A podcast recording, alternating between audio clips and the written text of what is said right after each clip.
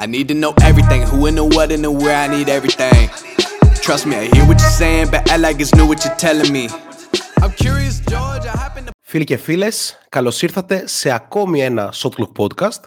Είναι Κυριακή 26 Μαρτίου, είμαστε κυριολεκτικά λίγο πριν τα play-off, οπότε έχουμε ζεσταθεί για τα καλά και για να συζητήσουμε το τι ακριβώς συμβαίνει στο NBA και ποιοι θα είναι οι παίχτες που μπορούν να αποτελέσουν X-Factor για τις ομάδες τους να δούμε ποιοι παίχτες μπορούν να καθορίσουν εξελίξεις εν ώψη του τελευταίου κομματιού της σεζόν, αλλά και να κάνουμε τα Ultimate Power Rankings της τελευταίας στροφή της σεζόν, έχουμε μαζί μας όπως πάντα έναν ειδικό αναλυτή του NBA, τον πρόδρομο BT. Καλησπέρα, πρόδρομο. Καλησπέρα σε όλους. Πολύ λυτή η εισαγωγή σου, Νίκο μου, σήμερα. Περίμενα ναι. κάτι πιο extravagant, αλλά ε, δεν, σου, ναι. δεν σου ήρθε. Ναι, ε, εντάξει, ίσως είναι η πρώτη φορά μετά από τρία χρόνια που δεν μου έρχεται, αλλά το κρατούσα πιο special γιατί σήμερα έχουμε έναν όντως αναλυτή του NBA. Έχουμε μαζί μας τον Δημήτρη Καραμάνη από το Pick and Popa για να ε, μας δώσει τα φώτα του εν ώψη όλων αυτών που έχουμε να συζητήσουμε σήμερα. Καλησπέρα Μίτσο. Καλησπέρα Μίτσο. Καλησπέρα friends.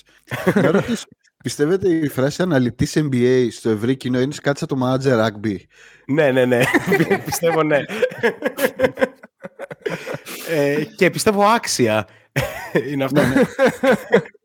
Αν και να πούμε ότι ε, για τους manager rugby δεν ξέρω, αλλά το αναλυτής NBA στην Αμερική είναι κάτι που χρυσοπληρώνεται τη συγκεκριμένη περίοδο. Ε, οπότε, ξέρεις, άντε και στα δικά μας ίσως, ε.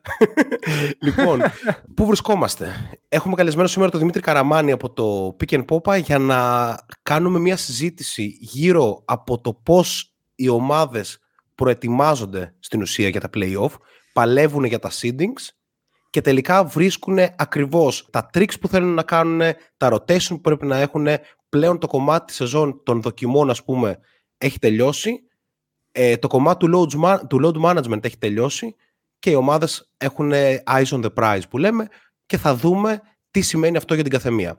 Πριν από αυτό όμως θα κάνουμε το διαφημιστικό μας διάλειμμα από νωρίς σήμερα. Θα πούμε ότι το Shotlock Podcast το βρίσκεται σε όλες τις πλατφόρμες, στο Spotify, στο Google Podcast, στο Apple Podcast. Ε, μας βρίσκεται στο Instagram, στο Twitter και στο Facebook και φυσικά μας βρίσκεται και στο Patreon όπου μπορείτε να μας στηρίξετε και να έχετε το exclusive content μας. Ταυτόχρονα το Δημήτρη Καραμάνη το βρίσκεται στο Pick and Popa όπου Πού βρίσκεται το Pick and Popa, Μίτσο, για όσους δεν το ξέρουν; Το Pick and Popa βρίσκεται στη νέα του στέγη στο betarades.gr ε, και φυσικά σε όλες τις πλατφόρμες, Spotify, Apple Podcast, Google Podcast, όλα αυτά. Ε, Instagram, Facebook, τα γνωστά, τα ξέρω. Ακρι, ακριβώς, ακριβώς. Οπότε, εσείς αυτό που πρέπει να κάνετε είναι να ακολουθήσετε τα δύο podcast και να συνεχίσουμε την ακρόαση. Λοιπόν, χωρίς περαιτέρω εισαγωγές, έχουμε αρκετές εξελίξεις και θέλω να ξεκινήσουμε λίγο από αυτές. Καθώς και με το match του Dallas να ξεκινάει σε λίγη ώρα από την ώρα της ηχογράφησής μας, η δηλώση του Λούκα Ντόνσιτς ήταν κάπως ε, κάτι που δεν περιμέναμε, υπό την έννοια ότι το να βγαίνει ένας τέτοιο επίπεδο παίχτης και να λέει ότι εδώ και αρκετό καιρό δεν αισθάνομαι και πολύ άνετα στο γήπεδο, δεν αισθάνομαι σαν να είμαι ο εαυτός μου και αυτό ξεφεύγει και από το μπάσκετ, νομίζω Πρόδρομε ότι κάπως αποτυπώνει πολύ καλά το τι συμβαίνει στον Dallas αυτή τη στιγμή, που οκ, okay, οι περισσότεροι θα μιλήσουν για τον Kyrie και τις ευθύνες του, εγώ θα πω ότι δεν έχει φανεί να κάνει και τίποτα που να επηρεάζει αρνητικά αυτή τη στιγμή, ούτε θετικά. Είναι κάπως ε, μη ε, non-factor, θα έλεγα, ο Kyrie. Οπότε, τι ακριβώς συμβαίνει στον Τάλλας αυτή τη στιγμή, μιας και μιλάμε για μια ομάδα η οποία στόχευε ψηλά στη Δύση. Αυτή τη στιγμή βρίσκεται καμία σχέση με αυτό. Χαρακτηριστικά, η Mavericks είναι στη θέση νούμερο 11, εκτός των play-in την ώρα που ηχογραφούμε, με πολύ, πολύ μέτρια ε, στατιστικά σε κάθε πλευρά του γηπέδου και με μια χημεία η οποία δεν θυμίζει ακριβώς ομάδα που πέρυσι ήταν στους τελικούς ειδήσει. Σκούρα τα πράγματα. Η ήττα από τη Σάρλοτ προχθές ε, ήταν πολύ ζώρικη. Κάπως έκατσα και είδα το παιχνίδι γιατί είχε πολλά διάφορα εκείνη την ώρα και επέλεξα αυτό. ε, όταν ήρθε ο Καϊρής στον Τάλλας, ήμασταν σίγουροι ότι κάπως με τα πίσει που φύγαν η άμυνα θα πέσει και όντως, ας πούμε, είναι 23η στη λίγα, not that good ε, για μια ομάδα η οποία κάπως με το style το οποίο θέλει να παίξει επιθετικά θα λέει κανείς ότι θα έπρεπε να βασίζεται σε μια αξιοπρεπή άμυνα, αλλά αυτή δεν είναι η περίπτωση για τον Dallas φέτος. Προβληματίστηκα πάρα πολύ με τον Λούκα που έκανε το money sign στους διαιτητές. λες και έχουμε 90s ε, στην Α1 ε, μου θύμιζε μια τέτοια κατάσταση, ας πούμε. Ωραίο, ωραίο. ναι, ναι. το, κάνει, το κάνει συχνά. Και η πλάκα είναι ότι το έχει κάνει πέρσι και δεν καταλάβαιναν οι Αμερικάνοι. Σου λέει, τι είναι αυτό τώρα; Νομίζω να πανηγύριζε. ναι, ναι, ναι. Τι είναι μάνι και κάσ, ξέρω εγώ, ότι είναι καλός. ναι, τιμωρήθηκε γι' αυτό και δικαίως. Γενικά παίζει ένα, έπαιζε σε αυτό το παιχνίδι ένα κακό attitude συνολικά, κακή. Αυτό που το βλέπεις και λες ο άλλος δεν πολύ ψήνεται να είναι εκεί πέρα και κάπως φαίνεται. Η ομάδα φαίνεται εντελώς disconnected, παρότι κάπως Green και Hardy έρχονται για να βοηθήσουν με τρόπο που ούτε ο ίδιος ο Kid θα μπορούσε να ε, οραματιστεί. Ε, αλλά ταυτόχρονα νιώθω ότι ο Λούκα, ας πούμε, έχει χάσει τελείως όποιο guidance μπορεί να έπαιρνε από τον Kid. Και νομίζω ότι όταν πήγε ο Kid στον Dallas, για μένα αυτό ήταν ένα από τα πιο ισχυρά χαρτιά για να πούμε ότι θα πάει καλά αυτό. Φαίνεται λίγο να έχει χάσει το, τη φωνή του προπονητή με έναν τρόπο και αν, και αν χάνεις το superstar σου κάπως τα υπόλοιπα έρχονται σαν ντόμινο. Και αυτή τη στιγμή τον Dallas θα παλέψει με την Οκλαχώμα. Δεν το πιστεύω ότι έχουμε φτάσει να λέμε αυτό αλλά αυτή είναι η συνθήκη. Ε, όσο αφορά το Λούκα okay, το σύστημα το οποίο παίζει τον Dallas επιθετικά λέει ότι έχεις την μπάλα στα χέρια σου και πάρε τις αποφάσεις με έναν τρόπο. Αλλά στα τελευταία κυρίως παιχνίδια ειδικά με τον Καϊρή νιώθω ότι κάπως αφήνει τον Kyrie εντελώς off. Δεν, δεν μπαίνει ποτέ στο παιχνίδι ο Kyrie και, και εξού και μάλλον είναι non-factor. Ο Kyrie τους ή άλλως αμυντικά έχει τα ζητήματα που όλοι ξέρουμε. Και η αλήθεια είναι ότι για τον Dallas το να μπει στο play-in αυτή τη στιγμή με τις ομάδες που είναι από πάνω του, αν εξαιρέσουμε την Air η οποία έχει κάποιες εκλάμψεις στα τελευταία τέσσερα παιχνίδια με 4 στα 4, αλλά δεν ξέρω αν θα αντέξει στο τέλος. Ο δρόμος ακόμα και για το play μοιάζει δύσκολος με, με αυτή την Οκλαχώμα, με τη Μινεσότα να είναι στο παιχνίδι, με τους Lakers προφανώς εκεί πέρα κλπ. Εγώ θα πω ότι είμαι αρκετά προβληματισμένος από αυτό που παρουσιάζουν οι Mavericks. Υπό την έννοια ότι ο Καϊρή έχει εμφανιστεί καλός σε αυτά που μπορεί να κάνει. Δηλαδή, ε, βάζει 28 πόντους ανά αγώνα, σουτάρει 50% field goal, 39% για, τρι, ε, για 3, έχει 6 assist ε, ανά αγώνα, δεν κάνει λάθη. Δηλαδή, έχει δώσει ένα πακέτο αυτό που περιμέναμε τον Jalen Branson επιθετικά, αλλά on steroids. Αλλά τον Dallas συνολικά φαίνεται να μην έχει μια ταυτότητα σαν ομάδα και παρότι υπάρχουν πολύ σοβαρές ευθύνες του Kid, Μίτσο, εγώ θα πω ότι υπάρχουν και ευθύνες του Λούκα σε αυτό. Γιατί είναι ένας από τους top tier superstars στη λίγα και φέτος, ενώ ξεκίνησε πάρα πολύ καλά, που δεν εξαρτάται, νομίζω ότι το Λούκα δεν πρέπει να τον κρίνουμε από τα στατιστικά του, αυτά θα είναι πάντα κορυφαία, δεν έχει κάνει το άλμα που όλοι θα θέλαμε να κάνει για να μπορέσουν οι Mavericks να είναι τέτοιου τύπου ανταγωνιστικοί. Κάπως δηλαδή, εμένα ο Λούκα μου μοιάζει με παίχτη ο οποίος κάνει συντήρηση δυνάμεων ενώπιση των playoff, σε μια φάση που η ομάδα του δεν ξέρουμε καν αν θα μπει στα playoff. Και όπως είπε και ο Πρόμ, υπάρχουν κάποια ωραία σημεία στην ομάδα. Ο Green είναι ένα τέτοιο. Ο Hardy είναι ένα τέτοιο, θα το συζητήσουμε και σε ένα επόμενο κομμάτι του σημερινού podcast. Για μένα το δίδυμο Kid Doncic και δεν δουλεύει αυτή τη στιγμή, αλλά και κανένας από τους δύο δεν κάνει κάτι για να δουλέψει. Ωραία τα βάτε. Νομίζω ότι πρέπει να ξεκινήσουμε από να διαλύσουμε δύο μύθους. Γιατί υπάρχει μία... Είναι πολύ δύσκολο όταν έχουν αναπτυχθεί διάφορα narratives με, με, με, με πώς το λένε, που πάντα έχουν μια βάση αλήθειας, είναι πολύ δύσκολο να μιλήσεις για μπάσκετ. Ποιο είναι τα narratives; Τα narratives είναι ότι ο Καερή είναι μπελάς, και ο Λούκα είναι τεμπέλης. Ε, αν τα αφαιρέσουμε αυτά και μιλήσουμε για μπάσκετ, θα δούμε ότι αυτό που έχει συμβεί στον Ντάλλας είναι η αξία του, ε, ε, είναι ότι λείπει η αξία ενός τερματοφύλακα. Τι θέλω να πω; Αυτό, θα βάλω ένα, ένα τρίτο πρόσωπο στην εξίσωση που νομίζω ότι αφαιρώντας το φάνηκε ένα πράγμα πάρα πολύ κομβικό για τον Dallas. Αυτός είναι ο Ντόριαν Φίνι Σμιθ. Ακριβώς, ακριβώς. Αν δούμε συνολικά το ροστ όσων συνεισφέρουν ας πούμε στον Dallas, στα rotation και όλα αυτά, ε, θα περίμενε κάποιος, μάλλον για να δουλέψει μια, μια συνταγή χωρίς τον Φίνι Σμιθ, θα περίμενε μια αμυντική βελτίωση από όλους τους υπόλοιπους. Ο, ο Green είναι ένας πολύ κρίσιμος κρίκος αυτήν την αλυσίδα, αλλά δεν είναι ο παίκτης ο οποίος έχει πάρει χρονιές να πεις ωραία τώρα ήρθε η ώρα σου τύπου ξέρω εγώ Cam Johnson μπες και παίξε ας πούμε.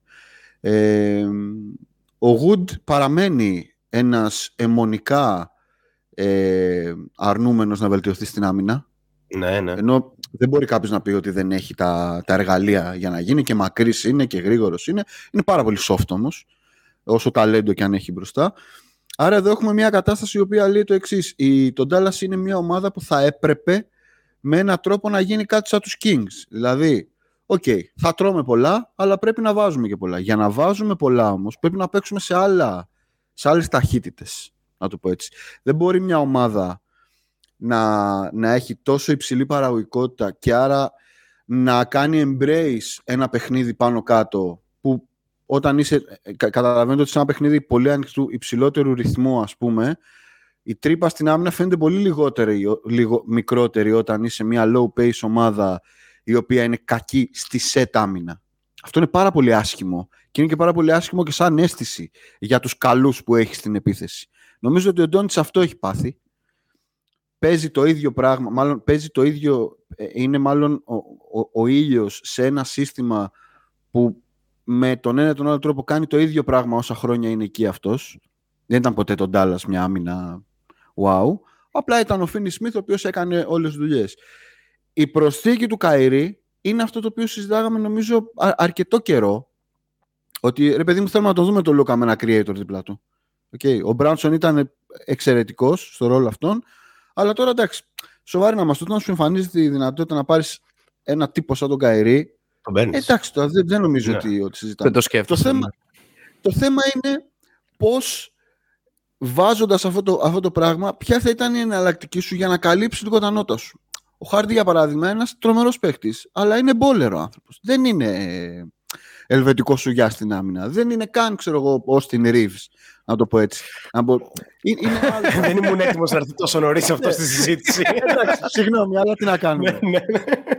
Οπότε αυτό που έχουμε είναι μια. Νομίζω ότι αν κάπου πρέπει να δώσουμε τη βασική ευθύνη, η βασική ευθύνη πρέπει να είναι στο GID. Γιατί τα ξέρει. Ακριβώς. Αυτά, που θα, ε, αυτά που θα γίνουν. Σωστό. Ε, να πούμε βέβαια ότι οι Mavericks πίστεψαν, ερωτηματικό βάζω, ότι θα καλύψουν το κενό του DFS με το Holiday ή κάτι τέτοιο. Πράγμα το οποίο δεν θα μπορούσε να συμβεί ποτέ, γιατί ναι. αν δει κανείς το roster του Dallas αυτή τη στιγμή, μετά τον Green, είναι μάλλον ο δεύτερος υποψήφιος παίχτης που μπορεί να έχει τέτοια χαρακτηριστικά, γιατί κανένας άλλος δεν τα έχει. Το να παίζει εκτεταμένα λεπτά... Ο Bullock. Α, ναι, ναι, εντάξει, που ήταν ναι, ούτως ή άλλως στην ομάδα, δεν έχει αλλάξει ο ρόλος ναι. Ε, του Bullock. Και το να επενδύσεις με κάποιο τρόπο σε πραγματικά λεπτά στο Frank Ντιλικίνα δεν μπορεί να βγει. Είναι δεδομένο. Οπότε αυτά ποιος τα. Μαρκάρει, σκέψου λίγο κάτι. Ποιος μαρκάρει το καλάθι; Αυτό είναι. Δηλαδή είναι μια ομάδα η οποία δεν υπάρχει κανένας να ρολάρει στην, στην, στην, τελευταία γραμμή στο καλάθι. Ποιος; Δηλαδή θα σηκωθεί ο Justin Holiday όταν θα πάει ξέρω, να ρολάρει ο. Ποιο να σου πω τώρα, ο Σαμπόνι. Δεν δε βγαίνει. Ή θα βάλει ξέρω εγώ, κάτι, ξέρω εγώ, θα το αλλάξει, θα πεις: Ωραία, θα παίζει ο Μαγκή. Θα το αλλάξω, δηλαδή θα την ψάξω λίγο. Δεν γίνεται να πάει να παίζει το ίδιο πράγμα όταν έχει φύγει ο Φίνι Σμιθ και έχει μπει ο Καϊρή. Αυτό, αυτό είναι το, το πολύ περίεργο. Που δεν δουλεύει και, κιόλας. Και εντάξει, για τον Κρίστιαν Γκούντι να πούμε ότι ο τρόπος με τον οποίο παίζει άμυνα δεν μπορεί να το επιτρέψει να παίζει πάνω από 25 λεπτά με τίποτα σε μια ομάδα που θέλει να μπει στα playoff. Άρα τα προβλήματα για τον Dallas είναι όντως δομικά αυτή τη στιγμή είναι 21η σε pace στη Λίγκα, 23η σε defensive rating. Είναι η έκτη επίθεση, αλλά αυτό είναι αναμενόμενο. Δηλαδή, αν έχεις τον Καερή και τον Λούκα, τουλάχιστον να είσαι ε, ψηλά στην επίθεση. Ένα ερώτημα. Ήταν, ήταν, ήταν 8η ή 7η πριν το trade. Άρα αυτό ξέρεις, δεν έχει αλλάξει κάτι συγκλονιστικά. Ακριβώς. Το ερώτημα είναι και ίσως μπαίνει και λίγο έτσι μπασκετικά, slash φιλοσοφικά, ότι ο James Harden, ας πούμε, όταν έφυγε από το Houston, φαινόταν να, να μην θέλει άλλο αυτόν τον τρόπο παιχνιδιού. Πιστεύουμε φτάνει και ο Luka σε ένα τέτοιο σημείο ότι φτάνει, δεν θέλω άλλο να έχω μονίμως την μπάλα στα χέρια μου και όταν δεν την έχω να κάθομαι και να περιμένω και στην άμυνα να με κρύβουν κλπ.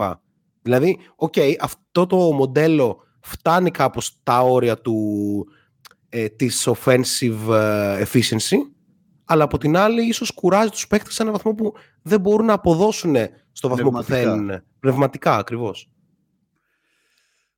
Ε, ποιος, δηλαδή, εγώ ή να ο Προ; θυμηθούμε, sorry, να θυμηθούμε λίγο μία φάση όταν είχε πρωτογίνει το trade του Καηρή, όπου ο Καηρή με τον Ντόνσιτς αντάλλαζαν σε όλο το μάτς επιθέσεις, με αποτέλεσμα στην τελευταία φάση να μην ξέρουν τι να κάνουν και να συνεχίζουν να ανταλλάζουν την μπάλα για το ποιος θα το πάρει. Ε, μιλάμε τώρα για Ναι. πραγματικά κακή κατάσταση. Ε, πρόμ, πάρε τη σκητάλη. Ναι, ε, θα κάνω λίγη κριτική και στο Λούκα, γιατί με τον, Γκί- για την κριτική στον Κίτ συμφωνώ όπως τέθηκε. Ε, έχει χάσει κάπως το impact το οποίο θα μπορούσε να έχει στο παιχνίδι εντελώς. Ε, ό,τι και αν σημαίνει αυτό, το έδωσε και πολύ ωραία ο Μίτσος. Για το Λούκα, για να φτάσει στο σημείο να πει ότι «ΟΚ, θα αλλάξω κάπως και το δικό μου playstyle, τη δική μου αντίληψη του πώς πρέπει να ρολάρει η επίθεση της ομάδας», πρέπει και ο ίδιος να μπει στη διαδικασία να κόψει τι να κόψει; Να κόψει υπερβολικές προσπάθειες, να κόψει one-legged horse shots από τα 8,5 μέτρα, να, να κόψει διάφορα πραγματάκια. Να παίξει Ε, λίγο ball. Να παίξει λίγο off-ball, το οποίο δεν το έχει Εντάξει, κάνει δύσκολο. πάρα πολύ καιρό στην καριέρα του και είναι πολύ δύσκολο. Θα έπρεπε να μπορεί Ε, να το όχι. κάνει ο Λούκα όμως. Γιατί το Ναι. έκανε στη Real. Στη Το Real έκανε στη Real, ξεκίνησε ναι. σαν off-ball παίκτης και επίσης στη Σλοβενία πήρε ένα χρυσό όντας off-guard του Dragic. Ναι, Έτσι. και, και εκεί ήθελα να καταλήξω πρακτικά ότι επειδή το έχει κάνει αλλά έχει περάσει πολύ καιρός από τότε, πρέπει λίγο να πετάξει τη, τη σκουριά από πάνω του και να προσπαθήσει ε, να ξαναμπεί έστω περιστασιακά για κάποια κομμάτια του παιχνιδιού ε, σε αυτό το ρόλο. Χαρακτηριστικά η, η πρώτη περίοδος με τη Σάρλοτ, την ξαναφέρνω σαν παράδειγμα, ήταν για μένα από τις χειρότερες διαχειρίσεις που έχω δει σε ένα small stretch παιχνιδιού από ένα τόσο dominant σε usage ε, guard. Μιλάμε ότι δεν, ε, πήγαινε ένα εναντίον τεσσάρων για 10 λεπτά σε ρί. Ήταν τρομακτικό. Ε, άστα που είχε κάτω στυλ 45% field goal σε εκείνη τη φάση. Θα έχει πρώτον. Θα αλλά έχει, αλλά Να σου είναι πει, εναντίον τη απόψε λίγο, Charlotte. Ε, Παιδιά, έπαιζε, έπαιζε νευριασμένος, δηλαδή Ναι, αυτό ναι, δεν ναι. είναι κάτι, δηλαδή, είναι eye test, το βλέπεις. Πάντως Εντελώς. έχει σημασία η σημασιολογία ας πούμε του παίζει τον Dallas που καίγεται για νίκες με, τη, με την κυριολεκτικά διαλυμένη Σάρλοτ. Έτσι. Μμ. Και τρώει 25 πόντους στο ημίχρονο. Αυτό είναι ένα δείγμα πολύ κακής κατάστασης μιας ομάδας. Συνέχισε. Κάπως αυτά ε, στην πραγματικότητα, δηλαδή το off-ball κομμάτι, το οποίο είναι δύσκολο αλλά το έχει κάνει, πρέπει να ξανάρθει. Και από εκεί και πέρα συμφωνώ 100% με την παντελή απουσία που υπάρχει όσο αφορά rim protection. Δεν μπορώ άλλο να βλέπω τον Dwight Powell, Μάγκε, sorry. Καλά είναι αυτά τα alley dunks, αλλά τύπου ως εκεί. Και εφόσον ο Wood δεν μπορεί να παίξει πάνω από 25 λεπτά και αυτό κάπως συμφωνούμε όλοι και είναι δεδομένο, πρέπει να γίνει κάποιος πειραματισμός. Τώρα πλέον είναι κάπως αργά η αλήθεια είναι. Εγώ Δεν έχει- ούρλιαζα Μήπως για, για τον Τέρνερ το καλοκαίρι. Δεν έγινε ποτέ. τώρα θα ήταν- πέρασαν ναι. αυτά. Πε- Μαγι- μαγικό θα ήταν. Νο- νομίζω ότι θα... συμφωνούμε ότι είναι ένας παίκτης textbook για αυτό το οποίο συζητάμε. Ναι, κοίτα, ακόμα και ο Vanderbilt θα ήταν. Δηλαδή ο Τζέλεν Μακδάνιλ. Ναι. Δηλαδή, ε, ενώ ένα, ένα, ένα μακρύ ε, κάτι περίπου στη θέση 4. Δηλαδή ε, ένα, Ναι. ένα τέτοιο. Γιατί προσε- πρόσεχε να δεις τώρα ότι α- αν κάποιος... α, ε, συμφωνώ σε όλα και στην κριτική στο, στο, στο Λούκα. Θα πω μόνο για το off-ball ότι είναι πολύ σημαντικό να μπορείς να το έχεις στο ρεπερτόριό σου. Αλλά ο Καερή είναι ένας από τους καλύτερους off-ball superstars. Δηλαδή είναι Μμμ. παίχτης ο οποίος και από screen μπορεί να βγει και ε, να τρέξει και secondary actions. Είναι, είναι, είναι, είναι, Ναι. είναι, είναι βολικός, να το πω έτσι. Και- Γι' αυτό και και, αντι- όταν έπαιξε με το Harden και τον Durant πήγαινε τόσο καλά, ας πούμε, αυτό το... Ναι. Και αντίστοιχα ο Λούκα είναι φοβερός στη διαχείριση των double teams και σε ναι, καταστάσεις δεν high υπάρχει, pressure. Ναι, ναι, ναι. Απλά, ρε παιδί μου, αυτό που. Πώς το λένε, κοπανάνε τα κεφάλια τους οι προπονητές, βλέποντας αυτό που κάνει, ο κυ- υποθέτω, είναι το εξής. Όταν παίζει small ball, το small ball είναι λογικά μια, λογ- μια συνταγή aggressiveness. Δηλαδή, γιατί, παίζουμε, γιατί οι ομάδες παίζουν small ball; Οι ομάδες παίζουν small ball για να κρατήσουν το παιχνίδι στην περιφέρεια. Αυτό είναι. Να πιέσουν την μπάλα, να, να τζογάρουν με, με λίγα λόγια. Έτσι. Αν, αν είχαμε τον Brook Lopez, δεν θα παίζαμε έτσι. Θα παίζαμε λίγο πιο, πιο συγκροτημένα.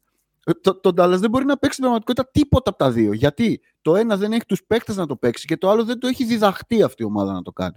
Να βάλει ένα μοσχάρι μες στη μέση, να είναι λίγο, να είναι λίγο πιο πίσω, να δώσει κάποια, κάποια τρίποτα που δίνει εντωμεταξύ τρίποτα. Αλλά τα τρίποτα τα δίνει επειδή δεν ξέρουν τι να κάνουν όταν κάνει collapse και εγώ η άμυνα, δεν ξέρουν να μηνυθούν στα drive. Υπάρχει τέτοιο πράγμα. Νομίζω, κλείνοντας, ότι η μόνη συνταγή είναι στα επόμενα μάτια θα βάζουν 130 πόντους. Δηλαδή με, με το προσωπικό που έχουν. Ε, και ε, το πρόγραμμά τους βέβαια δεν είναι κάτι συγκλονιστικό. Θα τα πούμε και συνέχεια αυτά για το, για το play Δηλαδή μπορούν να, μέχρι και 7 μπορούν να βγουν. Αλλά νομίζω ε, έτσι όπως είμαστε τώρα, η μόνη συνταγή που βγαίνει είναι μέχρι το τέλος της χρονιάς, ξέρω εγώ στα 7 μάτς που μένουν, να είναι η πρώτη επίθεση στο NBA. Δεν υπάρχει, δεν υπάρχει άλλος, άλλος τρόπος. Το πίσω δεν νομίζω ότι βελτιώνεται. Έχω μια σκέψη για το πίσω. Δηλαδή, αν έχει ένα ρόλο ο Μαγκής σε αυτή την ομάδα, θα ήταν ε, αυτός ο ρόλος του rim protector, ας πούμε. Ο Μαγκή φέτος δεν παίζει σχεδόν καθόλου. Παίζει 8 λεπτά ένα παιχνίδι. Προφανώς δεν μπορεί να αλλάξει το ρου της ιστορίας του Ντάλλας. Αλλά επειδή αντικειμενικά η Λίγκα πηγαίνει έτσι λίγο προς τη, προς τη στατιστικολαγνία και και και. Στην πραγματικότητα, αν καίγεσαι για νίκες, ο Γουντ δεν ξέρεις αν πρέπει να παίζει αυτή τη στιγμή. δηλαδή ναι. είναι, μια, είναι μια τραγωδία. Οπότε καλύτερα βάλε 16-18 λεπτά τον Τζαβάλ Μαγκή να πάρεις κανένα rebound, να, να μπει λίγο μια τάξη στην άμυνα. Όχι ότι ο Μαγκή είναι ο dominant αμυντικός, αλλά μπορεί να προσφέρει σε αυτό το κομμάτι. Και 10 λεπτά. Ακόμα και 10 λεπτά. Ακριβώς. Δηλαδή, σου... Ακριβώς. Δηλαδή, δηλαδή δύο-τρει κατοχές να μην φας μπροστά και μπροστά βάλεις εγώ τρία τρίποντα. Το simple του Μαγκή εκείνη ώρα είναι 9. ναι, ναι, και όχι μόνο αυτό. Δηλαδή, ακόμα και προσθήκες στη τελευταία στιγμή στον Τάλλας στο να βρουν ένα center να μπορεί να κάνει στοιχειώδη πράγματα. Τι να σου πω, φέρε το Χάουαρντ από την Ταϊβάν, κάνει κάτι τέτοιο. Ε, είναι τέτοια η ανάγκη τους τώρα που δεν γίνεται να πας με τον Dwight Powell και τον Christian Wood.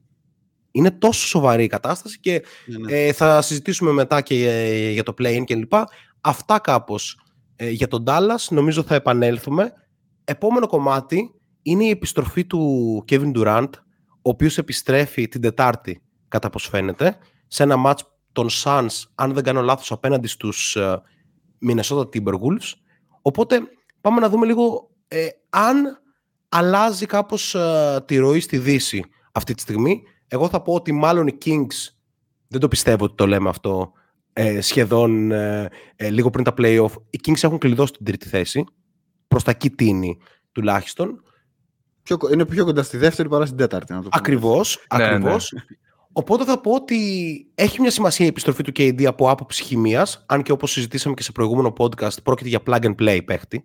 Δεν είναι, ε, τον βάζεις και θα παίξει, θα βρει ρυθμό ανά πάση στιγμή. Αλλά επειδή είναι στην τέταρτη θέση οι Suns, ε, βασικά θα παίξουν 4 και 6 εκεί πέρα, ίσως είναι πάρα πολύ κρίσιμο το τι θα γίνει στα επόμενα μάτς τους, υπό την έννοια ότι κανείς δεν θέλει. Τώρα αυτοί οι τρεις, ε, King, ε, Suns, Clippers, Warriors, πιστεύω ότι κανένας από τους τρεις δεν θέλει να είναι στις θέσεις 4 και 5. Ε, εγώ αν ήμουν τουλάχιστον ο Μόντι Williams, ο Κέρι ή ο Λου, δεν θα μου άρεσε να πέσω στη θέση 4. Θα προτιμούσα το 6 να πάω με τους άπειρους αλλά πολύ καλούς Sacramento Kings. Οπότε Μίτσο, επιστροφή και AD τι ακριβώς σημαίνει; Ε, σημαίνει συνολική επαναδιαμόρφωση των σχετισμών σε όλη τη λίγα. Πάρα πολύ απλά. Ε, κοίτα, έχω μια συστολή να, να πω ρε παιδί μου ότι αυτό το α, είναι το πρώτο φαβορή Οκ. Okay. Δεν, μπορώ. Το δείγμα είναι πάρα πολύ μικρό, αλλά νομίζω ότι αν οι θεοί του μπάσκετ μας βοηθήσουν, μπορεί να δούμε την καλύτερη σειρά στον πρώτο γύρο. Δηλαδή, αν το 4-5 είναι το Phoenix Golden State, και αυτή πιστεύω θα είναι. Ε, θα είναι, νομίζω, ταυτόχρονα άμεσα το μεγαλύτερο τεστ για το Phoenix. Δεν υπάρχει, νομίζω, πιο ε, μετά, οτι, οτιδήποτε άλλο είναι, είναι διαχειρίσιμο νομίζω. Αλλά αν περάσει από αυτό το Phoenix, νομίζω ότι θα πάει στον τελικό. Δηλαδή, έχω, έχω, αυτή την, ε, έχω, έχω αυτή την αίσθηση. Ε, δεν φαίνεται πάντως το Phoenix να είναι τίποτα... Δηλαδή, στα μάτς που, που έλειψε ο Durant, δεν είδαμε μια καλύτερη ομάδα ε, από αυτή που βλέπαμε πριν το trade. Θέλω να πω ότι δεν έχουμε κάποια τρομερή επιμέρους βελτίωση των υπολείπων. Έχουμε μία... Πλην του Τζόσο Κόγκη θα λέγαμε. Εντάξει, αλλά ξέρεις, τώρα αυτά είναι... Αλλά ναι, ναι. Είναι για να λέμε εμείς. Είναι πολύ χυψερικό σχόλιο αυτό. ναι, ναι, ναι. Αλλά σε κάθε περίπτωση νομίζω αν μπει ο Ντουράντ είναι, είναι καλά στα, στο τελευταίο, στα τελευταία 5-6 μάτια σεζόν Ε, στο, στον πρώτο γύρο, αν δεν μας δώσουν οι θεοί του μπάσκετ αυτό και μας δώσουν Phoenix ε, Clippers, ε, νομίζω είναι ξεκάθαρο. Ε, ε, εκεί είναι ξεκάθαρο το φοβορή. Με τον Golden State θα αφήσω, θα αφήσω ένα ερωτηματικό. Ε, αυτό νομίζω είναι το... Ε, δεν, υπά... δεν νομίζω ότι υπάρχει σχόλιο να, πεις κάποιος, να πει κάποιος «Α, α, να δούμε πώς θα γυρίσει ο Durant». Του πάνω θα γυρίσει ο Durant. Δεν είναι ότι έπαθε τίποτα. Για, μια σούπα θα γίνει πέρα. Ναι, ναι. ναι. αυτό. Νομίζω ότι είμαστε εκεί που ξέραμε. Ότι τον είδαμε όσο τον είδαμε. Ήταν το δείγμα όπως το περιμέναμε. Είναι ε, μέσα στις δύο-τρεις καλύτερες δύο νομίζω τρεις θα βάλω και τον Denver καλύτερες ομάδες της, ε, της Δύσης δυνητικά και αυτό. Απλά πρέπει να τεσταριστεί, το άσχημο πρέπει να τεσταριστεί γρήγορα. Δηλαδή θα γυρίσει και μετά από μια εβδομάδα, μετά από δέκα μέρες θα πρέπει να παίξει, να ξεκινήσει τα do or die στα, στα playoffs. Αυτό. Νομίζω ότι δεν, ε, δεν χρειάζεται να το αναλύσουμε περαιτέρω αυτό, υπό την έννοια ότι ξαναλέω ότι έρχεται και η συζήτηση για τα Power Rankings, οπότε πάμε κατευθείαν στο επόμενο ε, θέμα prom, το οποίο συνδυάζεται κάπως σε σχέση με το Suns, Clippers, ε, Warriors κλπ. Καθώς ο Clay Thompson έβαλε στο προηγούμενο μάτς το νούμερο 268 τρίποντο για τη σεζόν, απέχει μόλις 8 τρίποντα από το να κάνει προσωπικό ρεκόρ, πράγμα το οποίο είναι τρομακτικό γιατί μιλάμε για ένα παίχτη ο οποίος απουσίασε για πάρα πολύ καιρό. Άρα πρέπει να συζητήσουμε λίγο για το impact του Clay αυτή τη στιγμή εν ώψη και των play-off που έρχονται. Γιατί μιλάμε για ένα παίχτη ο οποίος εντάξει, σουτάρει 40% τρίποντο, 43% field goal. Νομίζω ότι πλέον μπορούμε να πούμε με σχετική ασφάλεια ότι επιθετικά ο Clay είναι πίσω. Ναι. 22 πόντοι μέσο όρο. Οκ, okay, σε 18 προσπάθειες ένα αγώνα, 10 ε, από αυτές είναι τρίποντα υπάρχουν μάτς που κάπως το παρακάνει, που κάπως δεν του βγαίνει και θέλει να δείξει ότι Clay Thompson is back. Αλλά νομίζω ότι πλέον πρέπει να το αφαιρέσει κάπως αυτό από το μυαλό του, γιατί όντως Clay Thompson is back. Αμυντικά δεν είναι ας πούμε αυτός ο two-way wing που έπαιρνε τον καλύτερο αντίπαλο περιφερειακό και τον μάρκαρε, αλλά θα πω ότι περισσότερο σαν power forward στα small ball σχήματα του Golden State, αλλά και σε πιο αργούς guard, είναι αρκετά καλός έως πολύ καλός και σε αυτό το κομμάτι.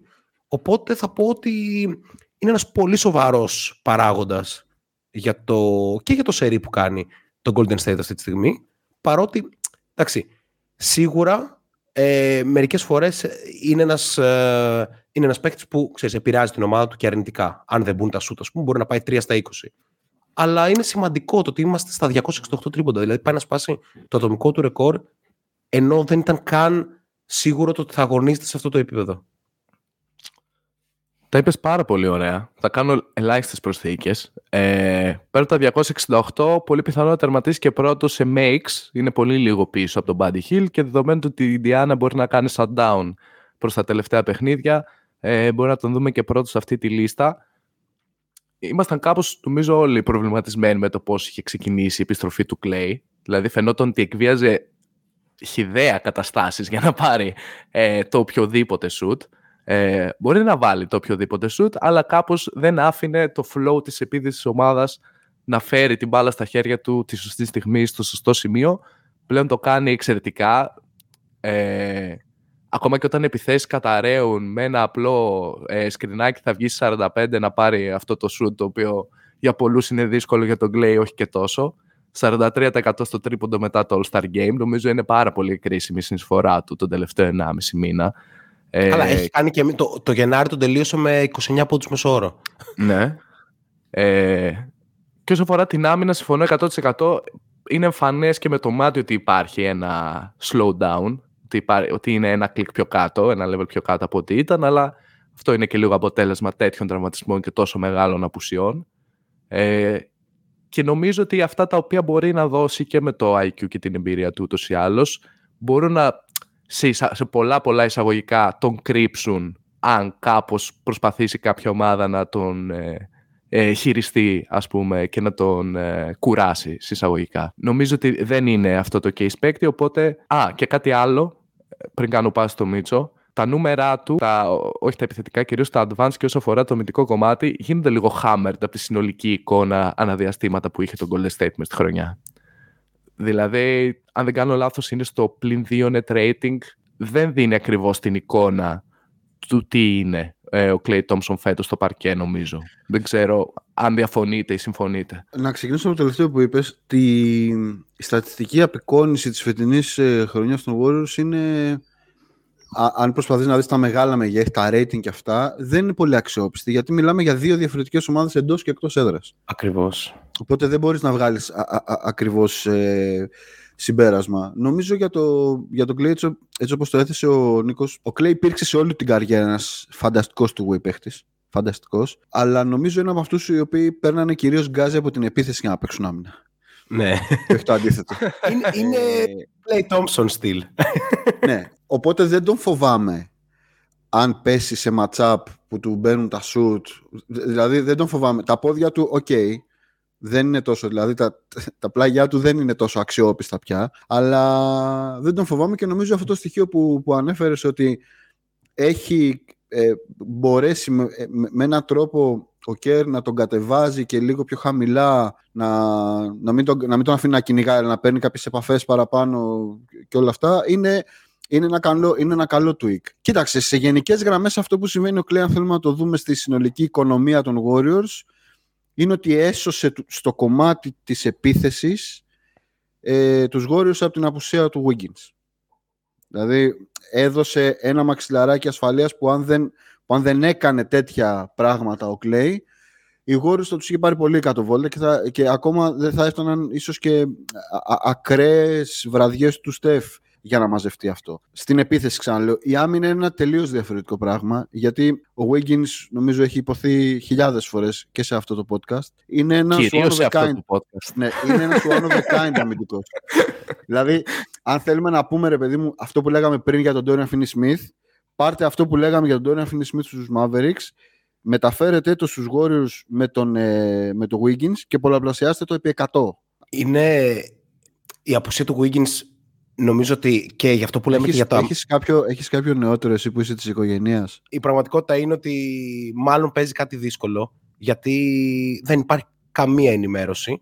Οπότε mm. για να έχουν καταφέρει και οι Warriors να το κρατήσουν τόσο σε κλειστό κύκλο, νομίζω ότι δείχνει και τη σημασία του προβλήματος. Δηλαδή μιλάμε για ένα franchise που έχει τόσα media γύρω του, που έριξε μπουνιά ο Draymond Green στον ε, Jordan Poole και βγήκε σε δύο ώρες.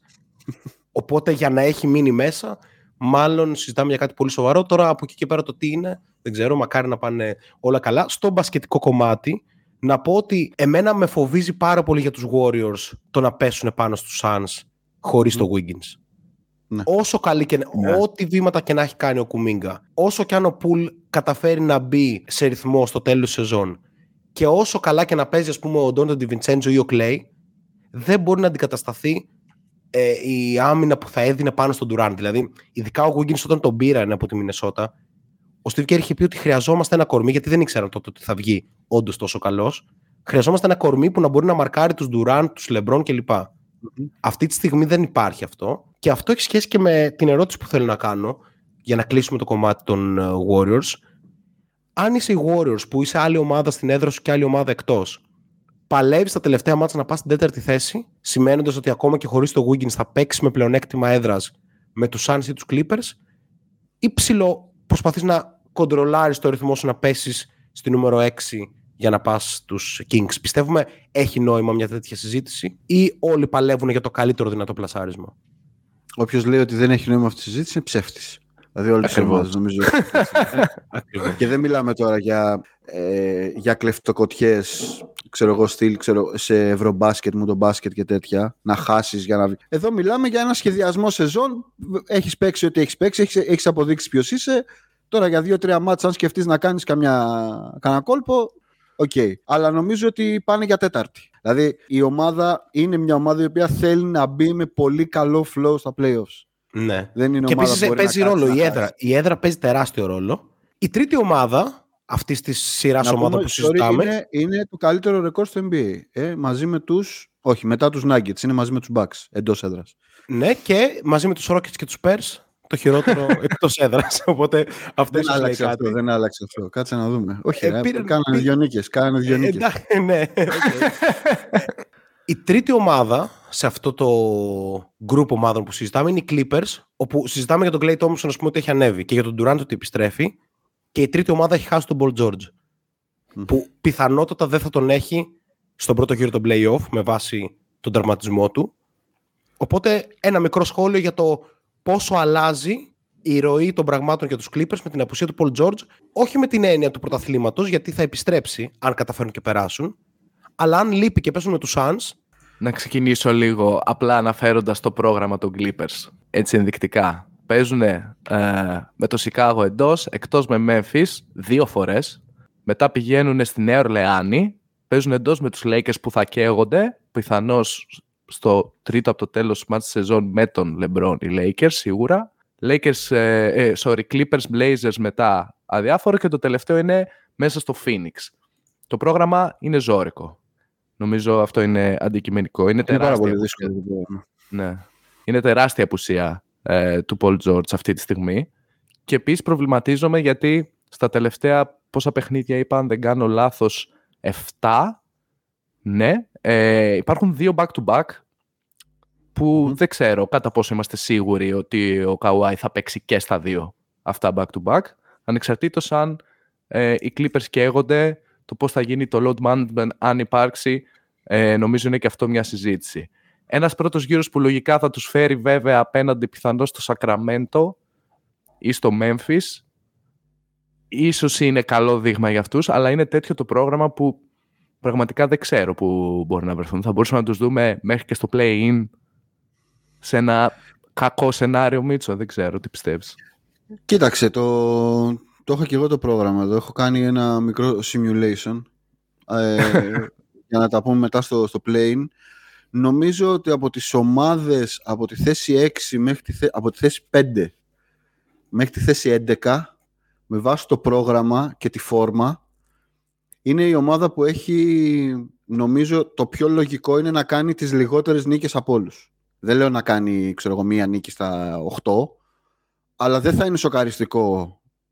Μάλλον δεν θα είναι τρελό οι Clippers με αυτό το πρόγραμμα που μόλις περιέγραψες να κάνουν τρεις νίκες.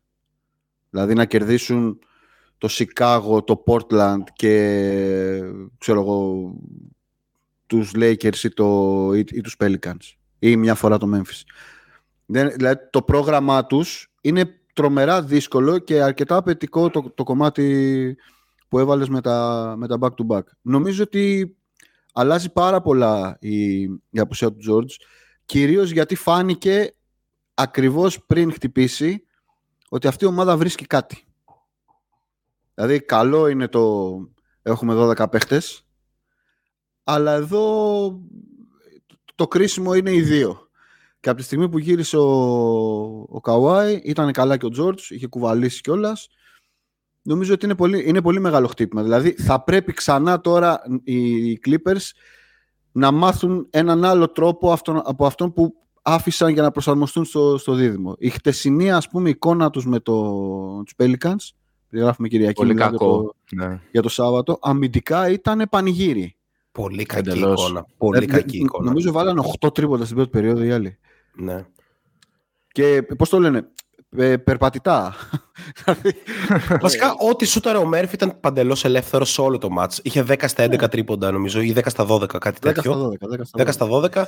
Δύο μέρες μετά το 10 στα 11 του Λου Κενάρντ, βρισκόμαστε σε μια καλή φάση Τρελό. του να μπορεις να σουτάρεις. Έτσι. Πάμε τώρα να παίξουμε ένα εντός εγωικών παιχνίδι, γιατί δεν είναι έτσι ακριβώς παιχνίδι με τον τρόπο που έχουμε συνηθίσει να τα παίζουμε εδώ στο podcast. Ας το πούμε X Factor, Hidden Gem ή Απατεώνας, όπου εγώ θα αναφέρω ένα παίχτη και μερικά ε, δεδομένα για αυτό τον παίχτη και εσείς θα αποφασίζετε τι από τα τρία είναι. Να πούμε ότι το Hidden Gem δεν σημαίνει απαραίτητα να είναι ένας παίχτης από την πολύ άκρη του πάγκου, αλλά αντίθετα μπορεί να είναι και ένας παίχτης ο οποίος μπορεί να μην είχε καλό ρόλο ή μπορεί να αναδεικνύεται σιγά σιγά κλπ.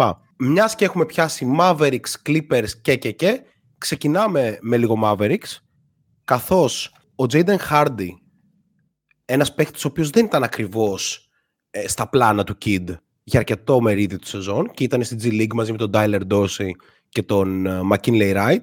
Είναι ένας παίκτης ο οποίος αυτή τη στιγμή προσφέρει πάρα πολύ στην επίθεση του Dallas. Ε, σουτάρει 39% σε catch and shoot. Επιτίθεται αρκετά καλά στα close out και είναι αυτό που είπαμε πριν, είναι bowler που δεν ξέρω πόσο μπορεί να προσφέρει στα play-off δεδομένης και της ηλικίας. Οπότε πάμε να δούμε αν ο Hardy είναι hidden gem, ε, X Factor ή απαταιώνας.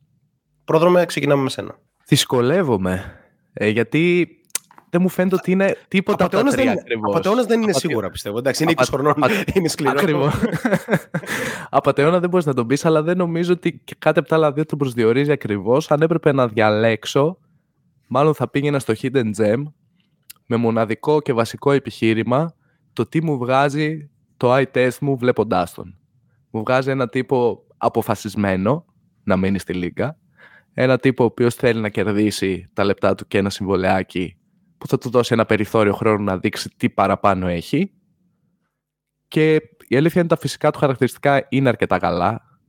Ε, το διάβασμά του όταν έχει την μπάλα στα χέρια στο πώς θα φτάσει στο καλάθι γιατί that's what he does πέρα από το να σουτάρει catch and shoot είναι αρκετά καλό. Το να ξέρει να εκμεταλλεύεται την άμυνα ειδικά στο transition με το πόσο γρήγορα μπορεί να πάρει την μπάλα και να φτάσει στην άλλη άκρη ε, είναι κάπως ε, ένα ωραίο του στοιχείο. Οπότε πάω με το Hidden Gem. Εγώ συμφωνώ, δεν ξέρω με τι λες.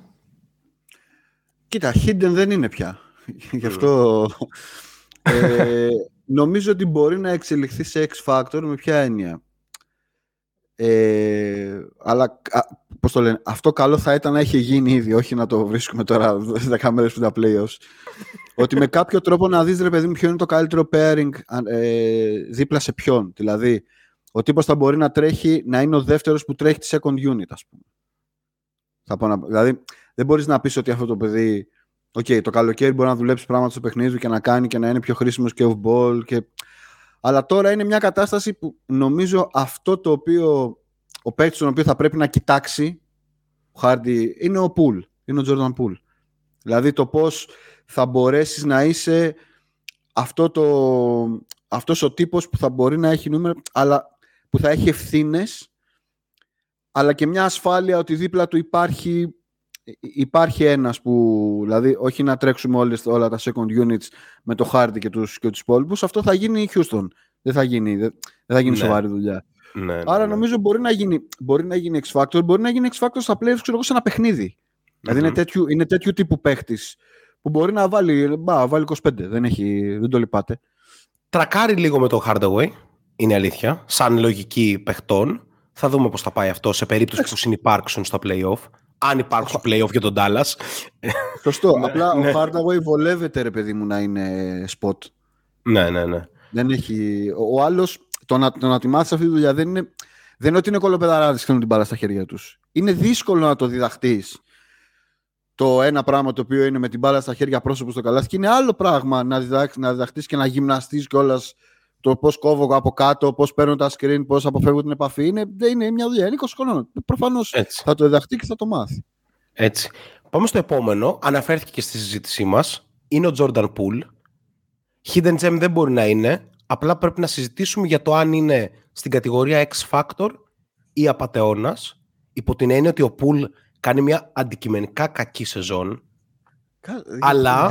Δεν τρέπεσαι, να βγάζεις τα, τα, τα hate σου τώρα. Θες να πεις ότι δεν μπορεί να ε, Να πούμε ότι ε, όχι, απλά, όχι απλά δεν τον μισώ. Πρώτον μου πες, του έλεγα πριν λίγο καιρό ότι το καλοκαίρι θέλω να δουλέψω να πέσω τον Τζόρνταν Πούλ. Εσύ και ο Χάρντι λοιπόν έχετε οδηγό τον Τζόρνταν Πούλ. Ναι. Ε, ε, πάντως στο σοβαρά, απατεώνας. Απατεώνας δεν μπορεί να είναι ένας παίκτης ο οποίος ε, συνέβαλε καθοριστικά μάλιστα, πέρυσι mm-hmm. το πρωτάθλημα και φέτος, αν δεν κάνω λάθος, δεν έχει χάσει ούτε ένα αγώνα. Που, οκ, okay, σε πάρα πολλούς από αυτούς δεν είναι ιδιαίτερα καλός, αλλά η παρουσία του Poole, πόσο μάλλον όταν απουσιάζει ο Wiggins, εξασφαλίζει πράγματα στην επίθεση των Warriors. Το απατεώνα όμως τίθεται υπό την έννοια του τεράστιου συμβολέου που θα ξεκινήσει από του χρόνου, μια επένδυση δηλαδή που έκανε το Golden State, ενώ το X Factor τίθεται 120 είναι το συμβόλαιο. Είναι 120 συν bonus, φτάνει στα 140. Ναι. Ε, για τέσσερα. Για ναι, τέσσερα. ναι. Ε, ενώ το, το X Factor τίθεται υπό την έννοια του πώς είδαμε ας πούμε, στο τελευταίο match των Warriors όπου ο Πουλ με 33 πόντους από τον πάγκο ήταν ασταμάτος, είχε 19 νομίζω στην τέταρτη. Οπότε νομίζω τρεμοπαίζει λίγο και κυρίαρχα τρεμοπαίζει γιατί είναι ένας παίχτης που δεν μπορεί να παίξει άμυνα σε αυτή τη φάση της καριέρας του. Οπότε ας δούμε λίγο για τον Jordan Poole. Μίτσο, ξεκινάμε με σένα. Ε, εντάξει, μιλάμε για άλλο στάτους παίχτη. Ε, ξεκάθαρα, ξεκάθαρα. Ε, αυτό, που, αυτό που θέλω να πω είναι ότι μην μας πιάνει τέτοιο με τα συμβόλαια. Δηλαδή σε δύο χρόνια αυτά τα λεφτά δεν λένε τίποτα. τα, τα, τα 30 το χρόνο. Δηλαδή 30 το χρόνο μπορεί να παίρνει, τι να σου πω τώρα, μπορεί να παίρνει 40, 45 το χρόνο ο Τζάριν Τζάξον. Ναι, ναι. ε, άρα προφανώς είναι, είναι ο ορισμός του X Factor για τους Warriors με την έννοια ότι ε, είναι ένας, είναι ένας παίκτης που okay, ήταν bonus λίγο πέρσι για τους Warriors αυτό που συνέβη. Εντάξει. Ε, φέτος είναι απαραίτητο. Επανερχόμαστε πάλι στη συζήτηση για το Wiggins, για, για όλα αυτά. Δηλαδή, είναι και ο Pool ένα κομμάτι επιθετικής παραγωγικότητας που πρέπει να βρεθεί σε σειρές ε, για να μπορέσει να, να βγει το πράγμα.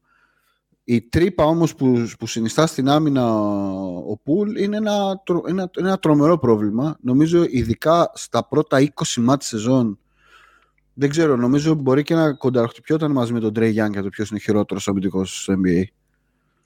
Ε, με τον τρόπο που αιμονικά το σημαδεύαν και, το, και τον γλεντάγαν, ας πούμε. Γιατί ε, νομίζω είναι ορισμός του, του ανθρώπου ο οποίος μπορεί να αλλάξει μια σειρά για τους, ε, για τους Warriors. Άρα πηγαίνω προς το... Τα άλλα δύο τα έχουμε αποκλείσει.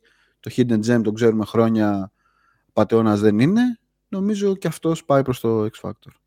Κάτι που με ανησυχεί σχετικά με τον Bull είναι το ότι αποτυπώνεται και στατιστικά αυτό που μιλάμε για την άμυνά του. Δηλαδή έχει μείον δύο σε defensive box plus minus, έχει αρνητικό value over replacement, έχει αρνητικό offensive box plus minus, δηλαδή τα, τα στατιστικά του, τα advanced, είναι άσχημα. Εντάξει, το value νομίζω... replacement όμως είναι λίγο... Εντάξει. Ναι, και, αλλά αυτό θέλω να πω ότι αυτό όμως αποτυπώνεται κυρίαρχα λόγω και της κατάστασης των Warriors. Απλά αντίθετα με τον Clay, κάπως υπάρχει ένα μικρό ενδεχόμενο pool σε πολλά από τα μάτς να ήταν κομμάτι του προβλήματος. Ας πούμε, οι Warriors, το συζητούσαμε και σε προηγούμενα podcast, είχαν ένα τρομερό, τρομακτικό πρόβλημα να χάνουν πολύ σοβαρές διαφορές. Δεν ξέρω αν το θυμάστε. Είχαν ένα διάστημα Ναι, που ναι, ναι. ε, σ- εν τη Ναι. απουσία του Στεφ έχανε ένα μάτσο που προηγούνταν με 20 πόντους σε Πο- αρχές Πολύ σωστά το λες. ε, Το ότι ο Jordan Poole, ο οποίος αντικειμενικά ήταν ένας από τους ηγέτες της ομάδας σε εκείνο το διάστημα με την απουσία του, του Στεφ, έκανε το ένα λάθος μετά το άλλο και σε επιλογές αλλά και σε turnovers, κόστησε νομίζω και στον τρόπο που τον ε, αντιμετωπίζουμε. Βέβαια, αυτό μπορεί να το γυρίσει με εμφανίσεις σαν ε, την προχθεσινή προ. Ναι, ε, πάω κι εγώ full με το X Factor, αλλά απλά κάπως θέλω να βάλω και έναν άλλο παράγοντα που δεν σχετίζεται άμεσα με τον Bull, αλλά στιγμάτισε αυτή τη χρονιά. Είναι ο Draymond Green και το όλο σκηνικό που παίχτηκε ε, στην αρχή της σεζόν. Το είπε και ο ίδιος ο Green ότι λίγο έχω, έχω χάσει με έναν τρόπο το δικαίωμά μου να είμαι ο φωνακλάς. Δεν το είπα ακριβώς έτσι, αλλά ξέρεις, Ας Είναι ο πρόσεχες, τύπος ο θα έλεγε οποίος- κανείς.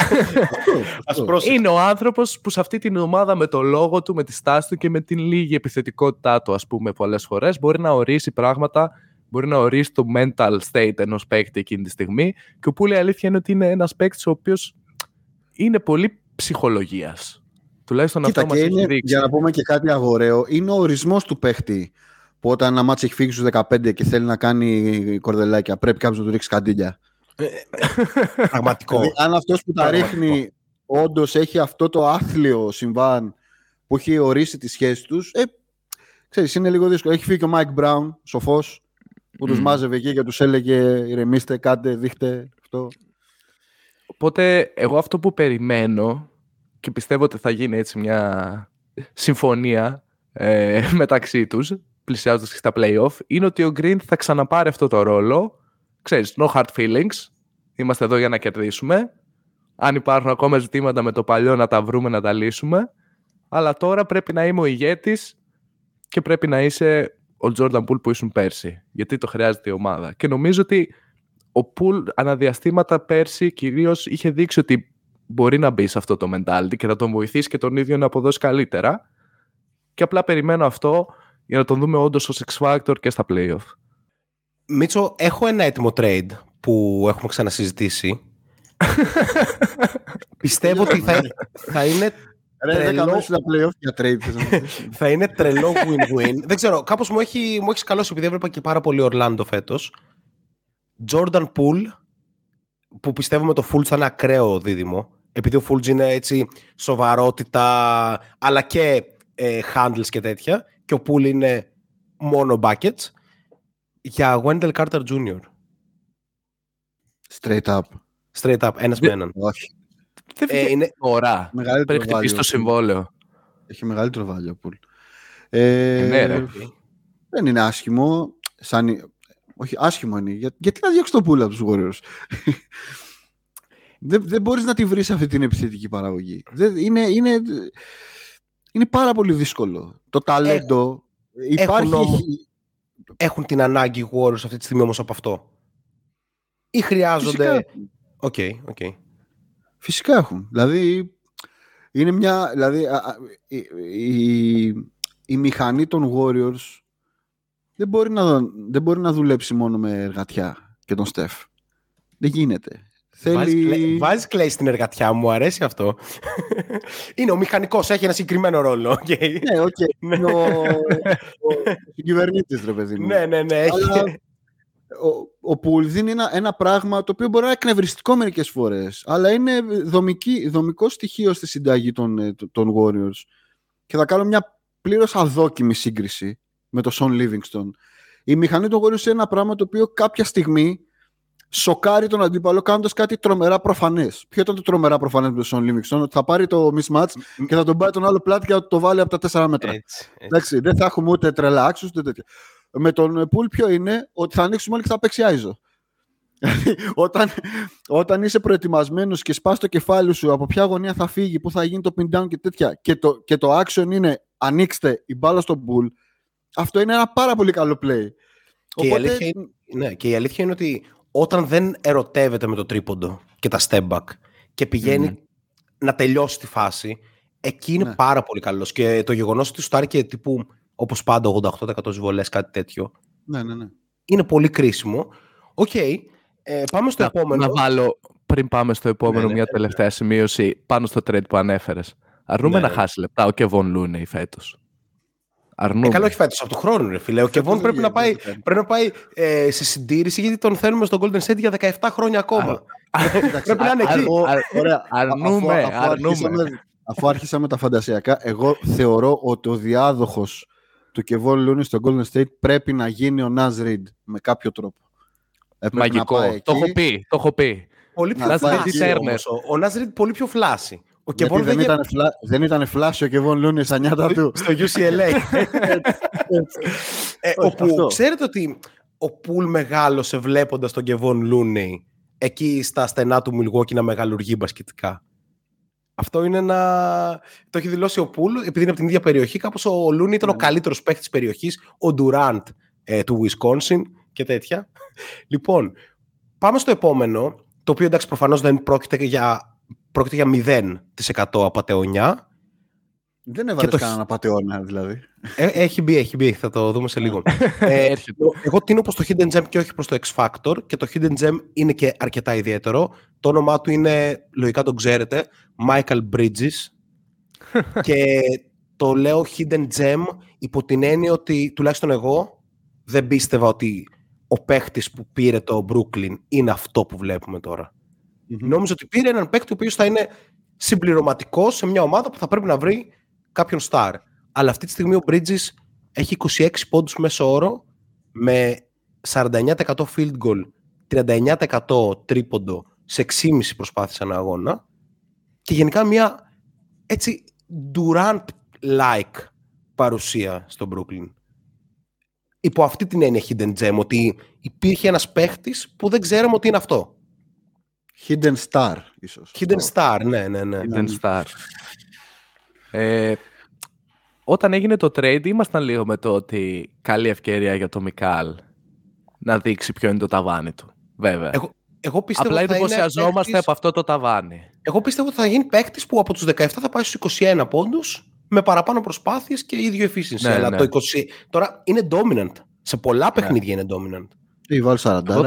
Ναι, ναι. ναι. Ισχύει. Εγώ θα πω ότι είναι ήδη X Factor, που την έννοια ότι το Brooklyn εκεί που μάλλον κανείς θα πίστευε ότι θα καταλήξει βαριά σε κάποια θέση του play-in, διεκδικεί επάξια την εξάδα, πιθανώς να βρεθεί εκτός αυτής, αλλά still παρουσιάζει κάτι πάρα πολύ ωραίο και το ότι η τριάδα με ε, Spencer και Cam Johnson έχει ήδη περισσότερα ε, λεπτά από τον Durant, Harden, Kyrie. Τρομερό, τρομερό. Αυτό είναι τρομερό. Αυτό, είναι, αυτό δεν μπορεί να το συλλάβει ανθρώπινος νους, ας πούμε.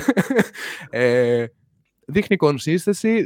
Είναι παίκτη οι οποίοι κάπως το playstyle θα τους έχει συνέχεια στο παρκέ υπό την έννοια ότι δεν είχαν και πολλούς τραυματισμούς, ήταν πολύ κομπλέ κλπ. Είναι καλή ηλικίας για αυτή τη φάση. Οπότε συμφωνώ με το Hidden Gem. Πιστεύω ότι είναι ήδη X Factor σε αυτό το οποίο παλεύει να κάνει ο Βόν εκεί πέρα. Αυτό που Ε, είπες για, τη, για, τη, για το durability, νομίζω φέτος έσπασε το σερί του που είχε από το κολέγιο. Ναι. ναι, Μα- ναι.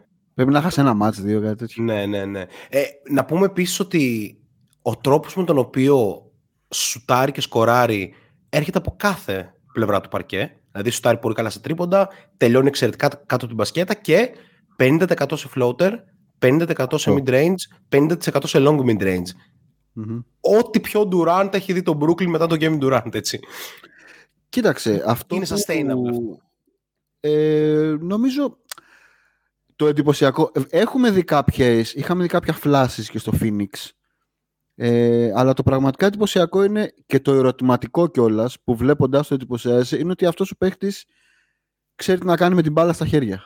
Ναι. Ε, το ερώτημα είναι πάντα, είναι πάντα αυτό. Ότι είσαι τρομερό σποτσούτερ, αμυντικάρα, σλάσερ, τα έχεις αυτά. Αν πρέπει εσύ να δημιουργήσεις, εσύ να ζητήσεις το screen, εσύ να βγεις να, να δημιουργήσεις, τι μπορείς να κάνεις; Η απάντηση μέχρι στιγμής του Μίκαλ Μπίτζε είναι ότι μπορώ να τα κάνω όλα. ναι. Ε, και μπορώ, δηλαδή αυτό, ειδικά την κίνηση με τα, ειδικά τα floaters ας πούμε, που δεν είναι τώρα καμιά απλή κίνηση. είναι από τις πιο, από τις πιο δύσκολες ας πούμε ε, κίνηση που μπορεί να κάνει μάλιστα ένας τύπος ο οποίος δεν είναι guard. Έτσι. Ε, νομίζω, ε, νομίζω respect και μπορεί να συζητάμε του χρόνου ξέρω εγώ για αυτό το παιδί να το συζητάμε ξέρω εγώ στα, στις παρυφές του All Star. Δηλαδή να μιλάμε για μια Βασικά, τέτοια με, τέτοια, εξέλιξη. με τέτοια απόδοση, αν είναι και του χρόνου τέτοια, μάλλον περισσότερο για τις παρυφές του All NBA θα έλεγα. Γιατί, ε, εντάξει, εγώ ήμουν επικριτικός στο Bridges για το ρόλο του στο Phoenix. Πίστευω ότι είναι λίγο overrated. Αλλά τελικά, μάλλον underrated ήταν σε σχέση με το ρόλο που του είχαν δώσει. Φαίνεται ότι ήταν έτοιμος γι' αυτό. Και μπήκε και το έκανε νομίζω από το πρώτο match στον Ναι, Brooklyn. ναι, κατευθείαν. Σαν να περίμενε την ευκαιρία ε, και την άρπαξε για τα καλά. Λοιπόν, πάμε στο επόμενο που επίσης δεν είναι απαταιώνας, για να πάμε μετά στον απαταιώνα, φίλοι και φίλες. Ε, πάμε στον Jaden McDaniels, ο οποίο, εντάξει, ναι, αυτή τη στιγμή έχει καθιερωθεί στη Λίγκα, αλλά να πούμε ότι δεν ήταν καθόλου δεδομένη η καριέρα του όταν μπήκε στο κολέγιο, γιατί, οκ, μπήκε σαν ένα superstar από το high school και έκανε μια απαράδεκτη σεζόν ε, στο κολέγιο.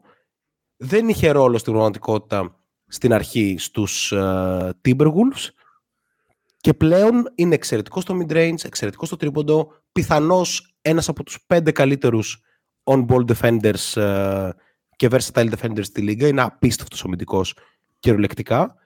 Οπότε ε, εγώ τον έχω τοποθετήσει και hidden gem, γιατί κανένας δεν ήξερε ότι θα γίνει τελικά αυτό, και X Factor, γιατί με την επιστροφή του Towns οι Timberwolves θέλουν να κάνουν ένα all-in ίσως και για την εξάδα, είναι full on στο να το πετύχουν. Το αν θα το καταφέρουν ή όχι είναι άλλο θέμα. Και ο McDaniels είναι ο παίκτης που φαίνεται ότι θα είναι το νούμερο 3 σε αυτή την ομάδα για χρόνια. Πίσω από τον Downs δηλαδή, αν μείνει, και τον, ε, και τον Edwards σίγουρα. Με τον Edwards ταιριάζουν και πάρα πολύ τα παιχνίδια του. Κοίταξε, είναι hidden gem με την έννοια ότι επειδή κυκλοφορούν πολύ τέτοιοι στη Λίγκα, ξέρεις, μακρύς, τέτοιο και όλα αυτά, ε, είναι, είναι hidden gem για το πόσο καλός έχει γίνει στα χρόνια που, στα δύο τελευταία χρόνια. Ε, να πούμε ότι είναι ένας τύπος που σου με 40% από το τρίποντο Ναι, ναι. ε, φέτος. Και είναι ένας παίχτης αρκετά, ε, ε, πώς να το πω, είναι παίχτης playoff ο McDaniels. Μμμ. Μπορεί, είναι αυτοί οι παίχτες που λες οκ, στη regular μπορεί ξέρω κάποιες βραδιές να σου φαίνεται λίγο αγκούρι και όλα αυτά, αλλά ε, νομίζω ότι ε, είναι παίκτης ο οποίος μπορεί να πάρει, μπορεί να πάρει ματσαρίσματα από το ακόμα και στο 2 μπορεί να, να πάει μέχρι το 4. Καλά, καλά, σίγουρα, σίγουρα. Και στο 1 πολλές φορές. Ναι. Ε, άρα νομίζω είναι, είναι hidden gem με την έννοια της εκτίμησης που τρέφει συνολικά η Λίγκα στο πρόσωπό του. Και νομίζω ότι έχει να κάνει με την αγορά που βρίσκεται. Ε, είναι αντίστοιχη νομίζω η περίπτωση του, πώς να το πω, της αγάπης και του praise που έχει δεχτεί ο Vanderbilt. Είναι νομίζω αρκετά, αρκετά κοινό, δηλαδή αν ο McDaniels ήταν στη... Θα σου πω τώρα, στους Lakers θα γραφόντουσαν τραγούδια για το McDaniels. Ναι, ναι, ναι, ναι, ναι. ναι. ναι. Ενώ τώρα είναι η φάση, α, έχουν και ένα καλό παιδί ψηλό εκεί μαχητικό στη, στη Μινισότα. Άρα το, το hidden είναι, είναι δεδομένο. Ωραία, και πάμε στο τελευταίο ε, του παιχνιδιού μας. Είμαι πάρα πολύ περίεργος για το τι έρχεται. Είμαι Ε, πάρα πολύ περίεργος για το τι έρχεται. Πόσο καιρό δίνουμε για να τελειώσει αυτό που ελπίζω να το λέω πρώτος, ελπίζω να μην έχει ξαναυποθεί και να πάρω αυτά τα credits. Πόσο καιρό δίνουμε για να τελειώσει το Rivesanity. Hidden Gem, X Είσαι Factor ή, hater. ή απατεώνας. Είσαι τρελός. Είσαι hater. Great White Hope. Τίποτα απ' όλα. λοιπόν, ε, Με τεσσάρκωση του Larry Bird. θα το πω, θα το πω. Συμφωνώ βασικά 100% με αυτό που είπε ο Devin Booker που λέει δεν ξέρω τι τους έχει πιάσει. Απλά αντί να σχολιάζουν μπάσκετ, σχολιάζουν ατζέντες. Πώς προέκυψε αυτό με τον Austin Reeves, ρε παιδιά, και σε μία εβδομάδα συζητάνε για το επόμενο συμβόλαιό του. Σου- Σουτάρει διπλάσιες βολές από το Harden. και Τώρα Κάνει- το στόπα, με, το, με, τα, με τα τραγούδια που θα γραφόντουσαν. Γράφω- ναι, ναι. και, και κα- καταρχήν προφανώς ο πρόδρομος ως ο παδίσκος βγαίνει και λέει ναι, ο Austin Reeves απίστευτος, ο καλύτερος παίκτης των Lakers και τέτοια. Εγώ όχι, δεν λέω βγάζει, αυτό. Ντρο- βγάζει, για ντροπή. αυτόν, βγάζει για αυτόν βίντεο ο Ben Taylor όπου Ναι. περιγράφει κυριολεκτικά, ξεκινάει το βίντεο με τα εξαιρετικά ball handling skills του Austin Reeves και στα μισά στιγμιότυπα του ίδιου του βίντεο του φεύγει μπάλα από τα χέρια. Οπότε Αυτά τα χρόνια έπρεπε να ξεκινήσει το Ναι. το βίντεο του. Ο- Οπότε, εγώ λέω το εξής. Πρόκειται για το Reavesanity, για, τη, για την εποχή που ο Austin Reaves όντως παίρνει όλα τα praise. Μμμ. Θυμίζει την εποχή που ο Horton Tucker θεωρούνταν καλύτερος από το Shai Gilgeous Alexander.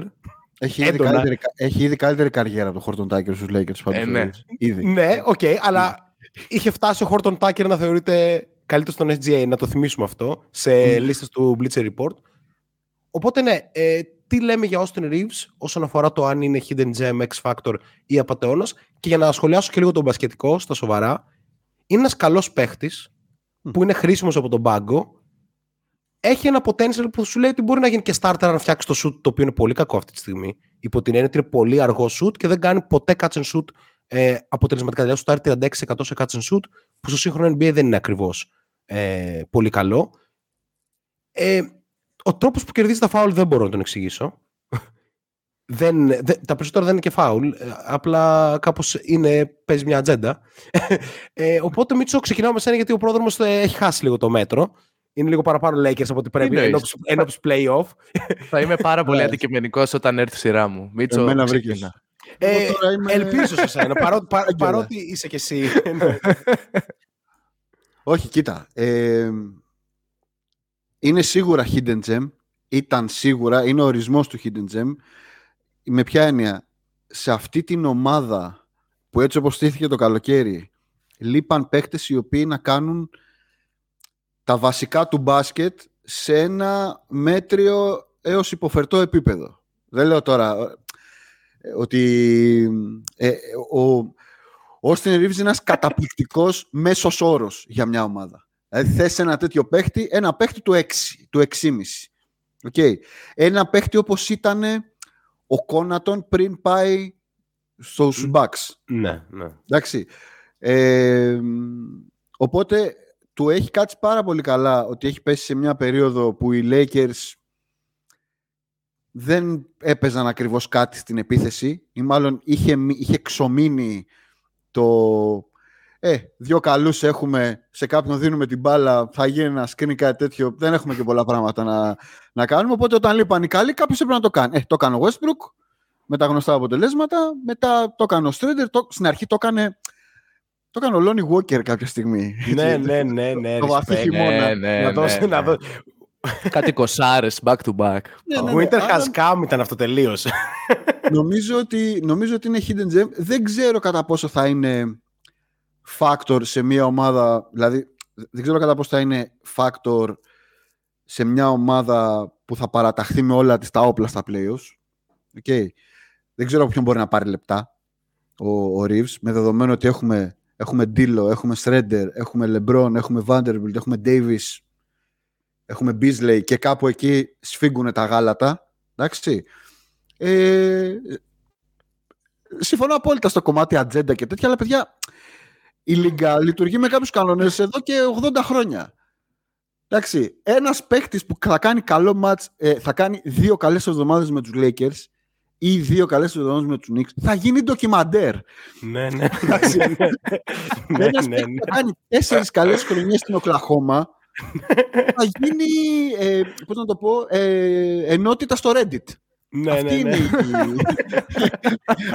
Αυτή είναι η κατάσταση των πραγμάτων. Σε ένα δίκαιο κόσμο, ναι, δεν θα συζητάγαμε. Θα συζητάγαμε περισσότερο ας πούμε, για τον McDaniels παρά για το Reeves. Αλλά έτσι είναι η κατάσταση. Ναι. Αλλά όχι απατώνας, όχι απατώνας. Για πες πρόδρομε.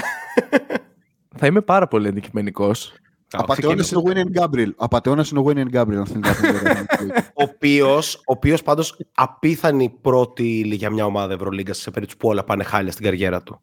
Έτσι, να το πούμε αυτό. Εντάξει. Ναι. Ε, Ε, βασικά προ- πριν πεις, Μίτσο, και μια εξήγηση ωστόσο που δεν έδωσες για το, αυτό το κομμάτι των βολών που με έχει προβληματίσει λίγο. Το πώς γίνεται, ας πούμε, να παίρνει- από το Harden, όχι από το Steph που δεν, που δεν μπαίνει μέσα. Από το, από το James Harden, ας πούμε. Καλά, από το LeBron. από, το, από το LeBron. Ε, δεν και μπορώ. ο ίδιος κάνει ένα περίεργο embrace στην κατάσταση ότι έχω μελετήσει Harden και Trae Young. δηλαδή, οκ. η, η αλήθεια είναι, δεν ξέρω, θα πω έτσι μια θεατρική εξήγηση.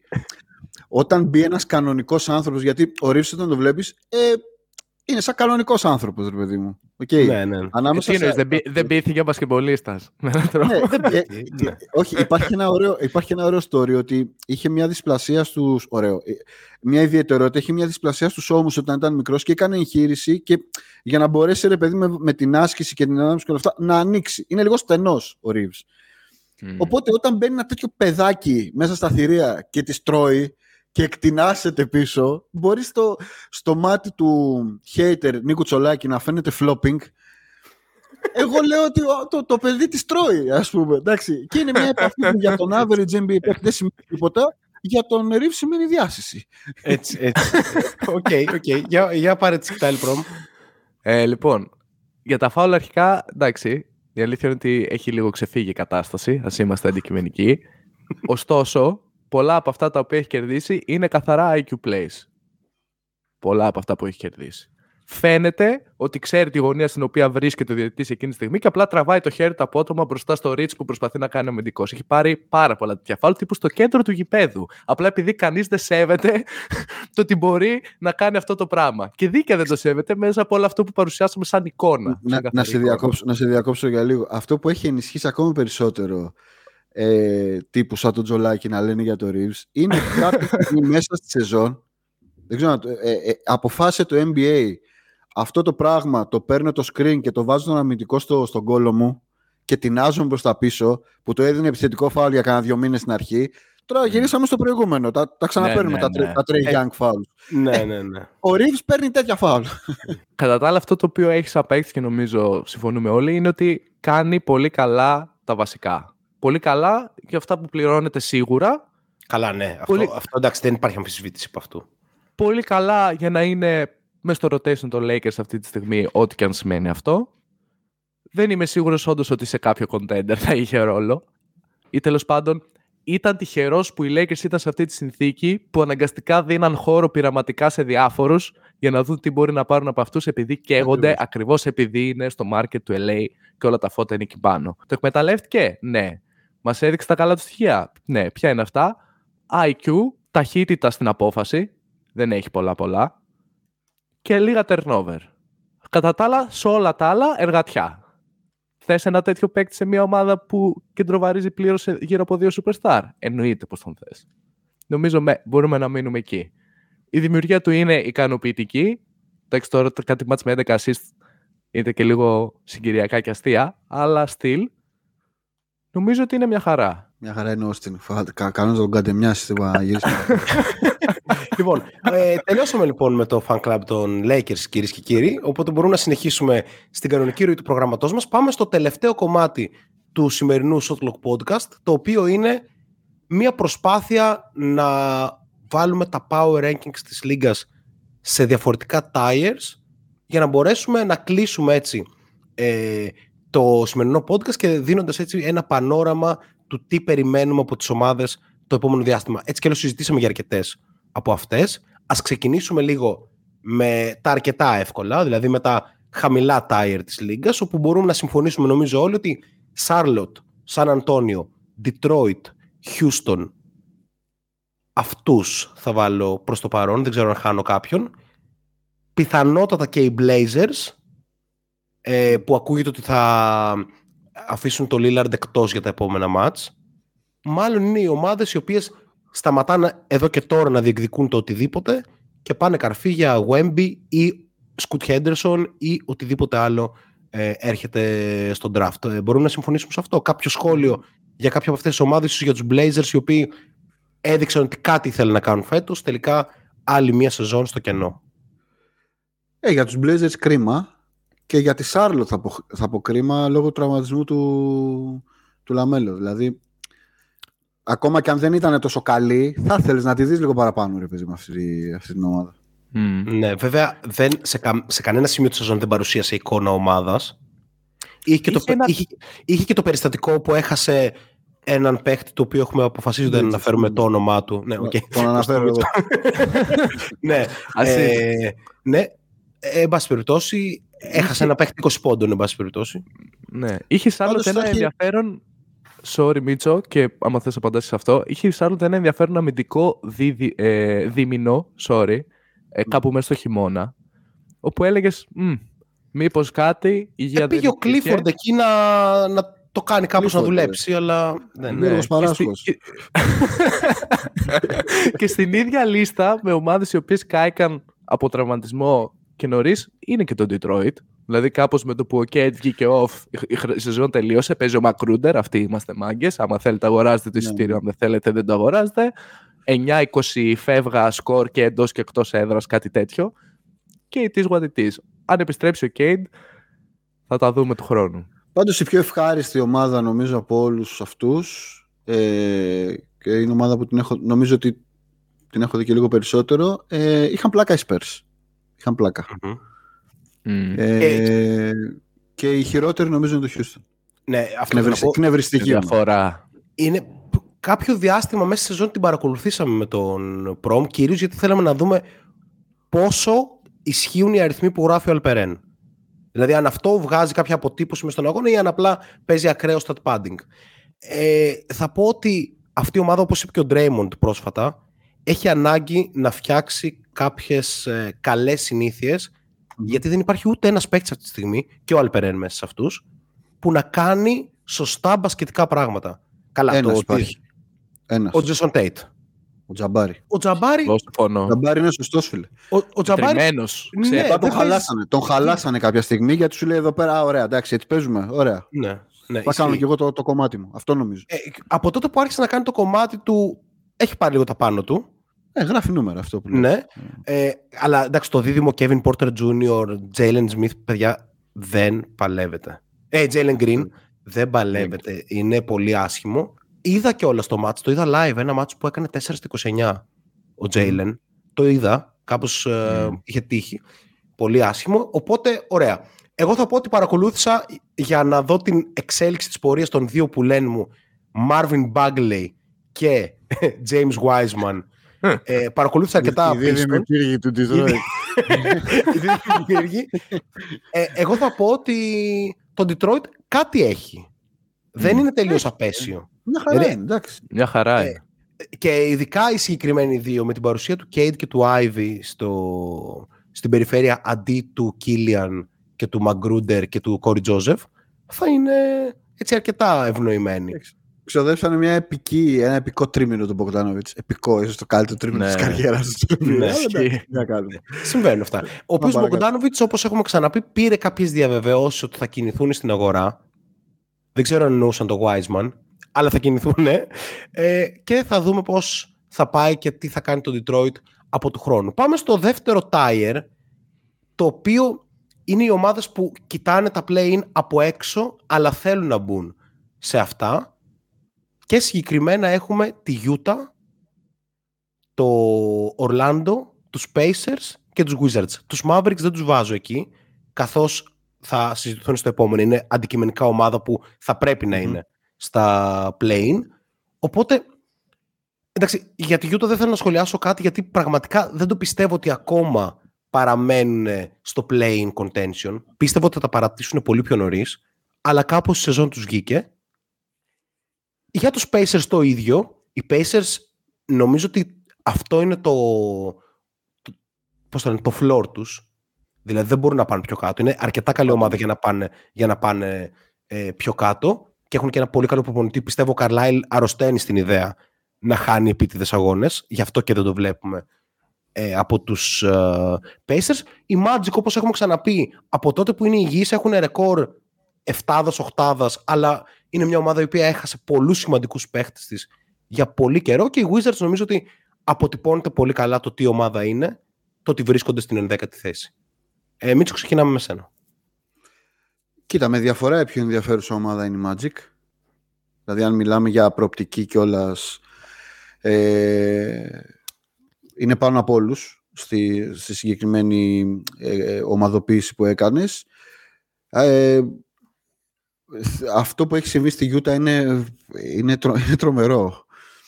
Ε, γιατί αυτό που γίνεται είναι ότι ξέρω εγώ μπαίνω Φοντέκιο ξέρω εγώ αυτό το μήνα και κάνει παίζει. Ναι, ναι, Βασικός. ναι, ναι, ναι. Βασικός, μπαίνει, παίζει. βασικός. Όποιος μπαίνει παίζει, ναι. Νομίζω ότι χρειάζεται με ένα παραπάνω praise ε, η χρονιά που έχει κάνει ο Walker Kessler. Νομίζω είναι σίγουρα ε, first team all rookie. Ε, τώρα για τους υπόλοιπους θα σου πω, οι, νομίζω οι Wizards μπορούμε να τους δώσουμε το βραβείο της πιο βαρετής ομάδας του NBA τα τελευταία πέντε χρόνια. Πω, Μιλάμε ναι. τώρα Easy. νύστα. δηλαδή ξέρω εγώ κάνει κάτι, κάτι βραδιές, ξέρω εγώ έχουν βάλει ξέρω εγώ 30, έχουν κάνει double-double με 30-10 ο Πορζίγκης και ο, και ο Κούσμα και εντάξει, okay, η ζωή μας συνεχίζεται. Δεν συνέβη κάτι. Και κρίμα Δεν γιατί ξέρω ήταν, ήταν μια ομάδα πριν γίνει αυτό το βαρετό πράγμα. Ήταν μια Τρομερά ομάδα φαν ομάδα. με, έτσι με Bradley Bill και John Wall όταν υπήρχε ο John Wall στη λίγα. Κορτάτ. Έτσι. υπάρχει υπάρχει το Απίστευτο. Gortat Screen, δεν ξέρω αν το ξέρετε. Το Κορτάτ screen, ναι, ναι, είναι, Έτσι, είναι Ναι, όρος. ναι, ναι. Που είναι αφιερωμένο στα screen που έκανε μετά το pick and roll ο, ο Martin Gortat για να πάει ο John Wall ε, στη ρακέτα. Εν πάση περιπτώσει. Ε, μένουμε λίγο στους Magic να πούμε δύο πραγματάκια. Να μείνουμε. Καταρχήν για μένα υπάρχει ένα thing εκεί πέρα, το έχω δηλώσει ξανά και ξανά. Ο Μαρκέλ με αρρωσταίνει και πιστεύω ότι όντως είναι ένα σουτ μακριά από το να είναι legit elite point guard. Αλλά και Μπανκέρο, Βάγνερ, Γκάρι Χάρις, Τζέιλεν Σάγκς και φυσικά Wendell Carter. Δεν ξέρω τι ακριβώς έχει ανάγκη το Ορλάντο, γιατί είναι μια winning team στην πραγματικότητα. Απλά έχασε πάρα πολλά παιχνίδια. Ε, θέλει κάποια προσθήκη εν ώψη καλοκαιριού, ας πούμε, veteran; Θέλει κάποια Ε, θέλει. ανταλλαγή. Κάτι; Κοίτα, θέλει, θέλει κανένα πλάγιο στο 2-3 να γεμίσει. Ε, κατά βάση όμως νομίζω ότι θέλει αυτή τη στιγμή να ξεκαθαρίσει ρόλους. Δηλαδή, ποιος είναι ο starting point guard, ε, να μοιράσει λίγο τις μπάλες ανάμεσα. Τι θα, τι θα είναι ο Wagner. Δηλαδή, στο μυαλό μου εμένα ο Wagner είναι πολύ περισσότερο... ε, Είναι ο νούμερο ένα off-ball παίκτης αυτής της ομάδας. Ναι, δηλαδή ναι, και ο Foods και ο Μπανκέρο για να δημιουργήσουν θέλουν μπάλα. Ο Βάγνερ και ο Κάρτερ είναι παίκτες οι- οι οποίοι είναι με διαφορετικούς τρόπους finishers Μμμ. ε, των plays. Αν σε αυτή την τετράδα προσθέσεις, προσθέσεις και ένα αμυντικό 3 ή 2, ε, ε, ένα, ένα 3D, 3D είναι σωστό, ε, νομίζω είναι μια ομάδα η οποία μπορεί εύκολα να είναι, καλά, εύκολα μπορεί να είναι στο play και φέτος μπορεί να είναι στο play άμα δεν είχαν σκοτωθεί στην αρχή της σεζόν, να κάνει το SAGS αρχηγό της second unit και να δει πώς μπορεί να, να δουλέψει αυτό το πράγμα. Έχει τα καλύτερα υλικά και νομίζω ότι απέδειξε ο coach ότι είναι... Ωραίος, πολύ ωραίος. Ο, ο coach είναι hidden gem εδώ πέρα. Ναι, Έτσι, ναι, να του- ναι, ναι, ναι, ναι. Να του το, να του το δώσεις. Και μου αρέσει πάρα πολύ στο Mosley το ότι ενώ είναι προπονητής και καλός, δηλαδή αλλάζει και match και επίσης αλλάζει και τα rotation μες στα match, δηλαδή είναι από τους προπονητές που παρεμβαίνουν ναι, ναι, ναι. μέσα στον Ναι. αγώνα. Μου αρέσει το ότι έχει κρατήσει και ένα στοιχείο το ότι προπονεί ο ίδιος τους παίχτες πριν τα match, γιατί είχε το development κομμάτι Ναι, ναι, ναι. στους ε, Mavericks ε, και ούτω καθεξής. Λοιπόν, πάμε στο play-in, όπου έχουμε Miami Heat, Atlanta Hawks, Toronto Raptors, Chicago Bulls. Είναι οι τέσσερις ομάδες της Ανατολής για τις θέσεις 7, 8, 9, 10. Καμία από αυτές δεν φαίνεται να είναι σε θέση να παλέψει για την εξάδα εκτός από τους Heat. Οι άλλες τρεις νομίζω ότι είναι στάνταρ στα play-in. Ναι. Και δεν πάνε Ε, και πιο κάτω. Ενώ η Νομίζω Δύση... στους, Bulls, νομίζω στους Bulls έχουμε κλείσει. Δεν πάει πιο κάτω. Ακριβώς. Δεν, ακριβώς. γίνεται, δεν υπάρχει εντέκατος όπως είναι το Dallas στη Δύση. Ναι, ε, πρέπει να κάνουν τρελή υπέρβαση οι άλλες τρεις. Δηλαδή Ναι, Washington, Indiana και Orlando, που είναι πολύ δύσκολο να γίνει. Ενώ από την άλλη στη Δύση, τι να πρωτοσυζητήσουμε για το play-in κομμάτι, Θέλ- καθώς οι- οι μισές ομάδες θα πρέπει να θεωρούνται και ενδεχομένως contenders. Οπότε πάμε κατευθείαν Ναι. στην Ανατολή. Που τελειώνει Κοίτα, στην πιο Ανατολή γρήγορα. ένα ερώτημα. Ένα ερώτημα στην Ανατολή. Ποιος θα βγει εκτός. Ναι. Αυτή είναι η εκτίμηση. Αν βάλεις κάτω το πρόγραμμα, νομίζω το, το hit Brooklyn είναι. Εγώ θα πόνταρα στο, θα πόνταρα στο Miami. Βλέποντας την εικόνα που έχει ο Butler το τελευταίο, μετά το All Star, ας πούμε. Αυτή είναι, η, αυ- αυτή είναι η, η ζαριά μου. Για τους υπόλοιπους δεν νομίζω ότι κανένας από αυτούς από το 7 μέχρι το 10 μπορεί να, παρουσια- μπορεί να βάλει το παραμικρό πρόβλημα στο 1 και το 2 στον πρώτο γύρο. Οι Αλλά αυτό είναι Raptors, λίγο δεδομένο, νομίζω. εγώ θα, θα ήθελα οι Raptors να, αν έμπαιναν 7η ας πούμε, να παίξουν με τους Celtics. Όχι ότι θα τους κόντρεραν, αλλά πιστεύω ότι επειδή έχουν μέγεθος, έχουν Θα τους ελέγχο έδερναν. κλπ. Θα τους έδερναν. Ναι. Και να, ήθελα, θα, ήθελα, Δύο παιχνιδάκια. θα ήταν καλό Ένα τεστ 4-2. για να δούμε αν οι Celtics είναι σε θέση, ξέρεις, να πάνε όντως ότι αν έπαιρναν 4-0 μια ομάδα που πετάει στον Tatum πρώτα το Scotty Barnes, μετά τον Anunobi, μετά το Siakam και ο Tatum είχε 30 πόντους με 50% field goal, λες ότι οκ, εδώ είμαστε. Γιατί το ότι ο Tatum, το έλεγε ο JJ Redick τις προάλλες, σουτάρει 14% σε pull-up jumper. Δεν μπορώ να το πιστέψω αυτό. Πώς γίνεται να συμβαίνει Απίστευτο. ναι. για τον Tatum. Εδώ και δύο μήνες, κάτι τέτοιο. Μμ. Οπότε ίσως χρειάζονται ένα καλό τεστ οι Celtics ε, για την αρχή για να επανέλθουν λίγο γιατί εδώ και καιρό παίζει ένα ντεφορμάρισμα ή μια κακή φάση στους Celtics που βέβαια δεν αποτυπώνεται στα αποτελέσματά τους καταφέρουν να κρατιούνται ψηλά, είναι δεύτεροι αλλά αποτυπώνεται κυρίως στον τρόπο που ε, αγωνίζονται. Η χρονιά δείχνει να πηγαίνει λίγο αντίστροφα από την περσινή. Δηλαδή η περσινή ξεκίνησε με ζόρια και από ένα σημείο και μετά απλά ήταν ένα, τρε... ένα... ένα απίστευτο πράγμα, ας πούμε, αυτό το οποίο βλέπαμε, που δεν μπορούσε να σταματήσει και έφτασε μέχρι τον τελικό. Και φέτος ενώ ξεκίνησε ως τέτοιο, πλέον έχει αυτά τα ups and downs και τη συνολική καμπή ε, κλπ. Όσο αφορά το play-in, OK, θα ήταν ενδιαφέρον το ματσάκι με το Toronto. Εγώ συνεχίζω να έχω μια έτσι ενδόμυχη αντιπάθεια για τους Hawks μετά το πρώτο δίμηνο αυτής της σεζόν. Γιατί ενώ φαινόταν ότι αυτό το διδυμάκι εκεί πέρα μπορεί να τα πάει πολύ ωραία. Δεν τα Κάπως τα πήγε πολύ πολύ άσχημα. Βέβαια, επί Σνάιντερ η κατάσταση λίγο έστρωσε, έχουν μπει κάποια πράγματα στη θέση τους, αλλά ακόμα και έτσι υπάρχουν ε, πάρα πολλά ερωτηματικά για το τι θα γίνει στο μέλλον. Ε, Αυτό το δίδυμο προμ, αν υπήρχε τίτλος, είναι το δίδυμο που ενώ είναι καλό, δεν φοβίζει απολύτως κανέναν στη λίγκα. μ, Έχεις το Young και το Dejounte Murray. OK, έλα στα playoff να παίξουμε. Αυτό είναι νομίζω το feeling κάθε ομάδας. Ναι, δηλαδή ένα match-up με τους ε, Bulls, ακόμα και με πλεονέκτημα των Hawks, δεν νομίζω ότι φοβίζει, ας πούμε, το Σικάγο. Παρά, παρά την κακή φάση συνολικά που έχει βρεθεί φέτος με όλα αυτά που έχουν συμβεί. Και Εντάξει, απλά έτσι όπως είναι το plane, μπορεί ο Γιάννης να σου πάρει ένα μάτι. Δηλαδή, όπως πέρυσι πήγαινε στο Ακριβώς. Cleveland να τους καθάρισε. δε- αλλά μπορεί και να μας να το πάρει ο Μικάλ Μπρίτς μες στο Brooklyn. Δεν το Αυτό, έχουμε ας δει αυτό πούμε, θα- όμως. Το, το, το Young τον Ναι, έχουμε ναι, δει. δεν, δεν το έχουμε δει, ισχύει, αλλά θα μ' άρεσε να το δούμε φέτος, γιατί η Ατλάντα δεν πάει πουθενά, ακόμα και αν βρεθεί στα play-off, που πολύ πιθανό να βρεθεί, και ίσως είναι μια καλή μικρή σφαλιάρα λίγο νωρίτερα από ό,τι θα ερχόταν η καλή σφαλιάρα του πρώτου γύρου, για να γίνει μια επανεκτίμηση της όλης κατάστασης και του πού πάει όλο αυτό το πράγμα. Πάμε Δύση. Πάμε Δύση που είναι αρκετά πιο ενδιαφέροντα τα πράγματα. Καθώς Mavericks, Oklahoma, New Orleans, ε, Lakers, Timberwolves είναι όλοι στη μία νίκη διαφορά, το οποίο είναι συγκλονιστικό. Στην πραγματικότητα στο ίδιο tire ανήκουν και οι Warriors, Clippers, Suns. Δηλαδή δεν πρέπει να, επειδή, δεν πρέπει να το αγνοούμε το γεγονός ότι είναι μόνο τέσσερις νίκες η διαφορά. Είναι μια κατάσταση η οποία μπορεί να αλλάξει. Για μένα υπάρχει μια διαφορά επίπεδου ανάμεσα στον Golden State, τους Clippers και τους Suns, όπως αναλύσαμε και στην αρχή, σε σχέση με τις υπόλοιπες ομάδες. Αλλά θεωρώ ότι η Νέα Ορλάνη 100% επικίνδυνη με το Zion να επιστρέφει.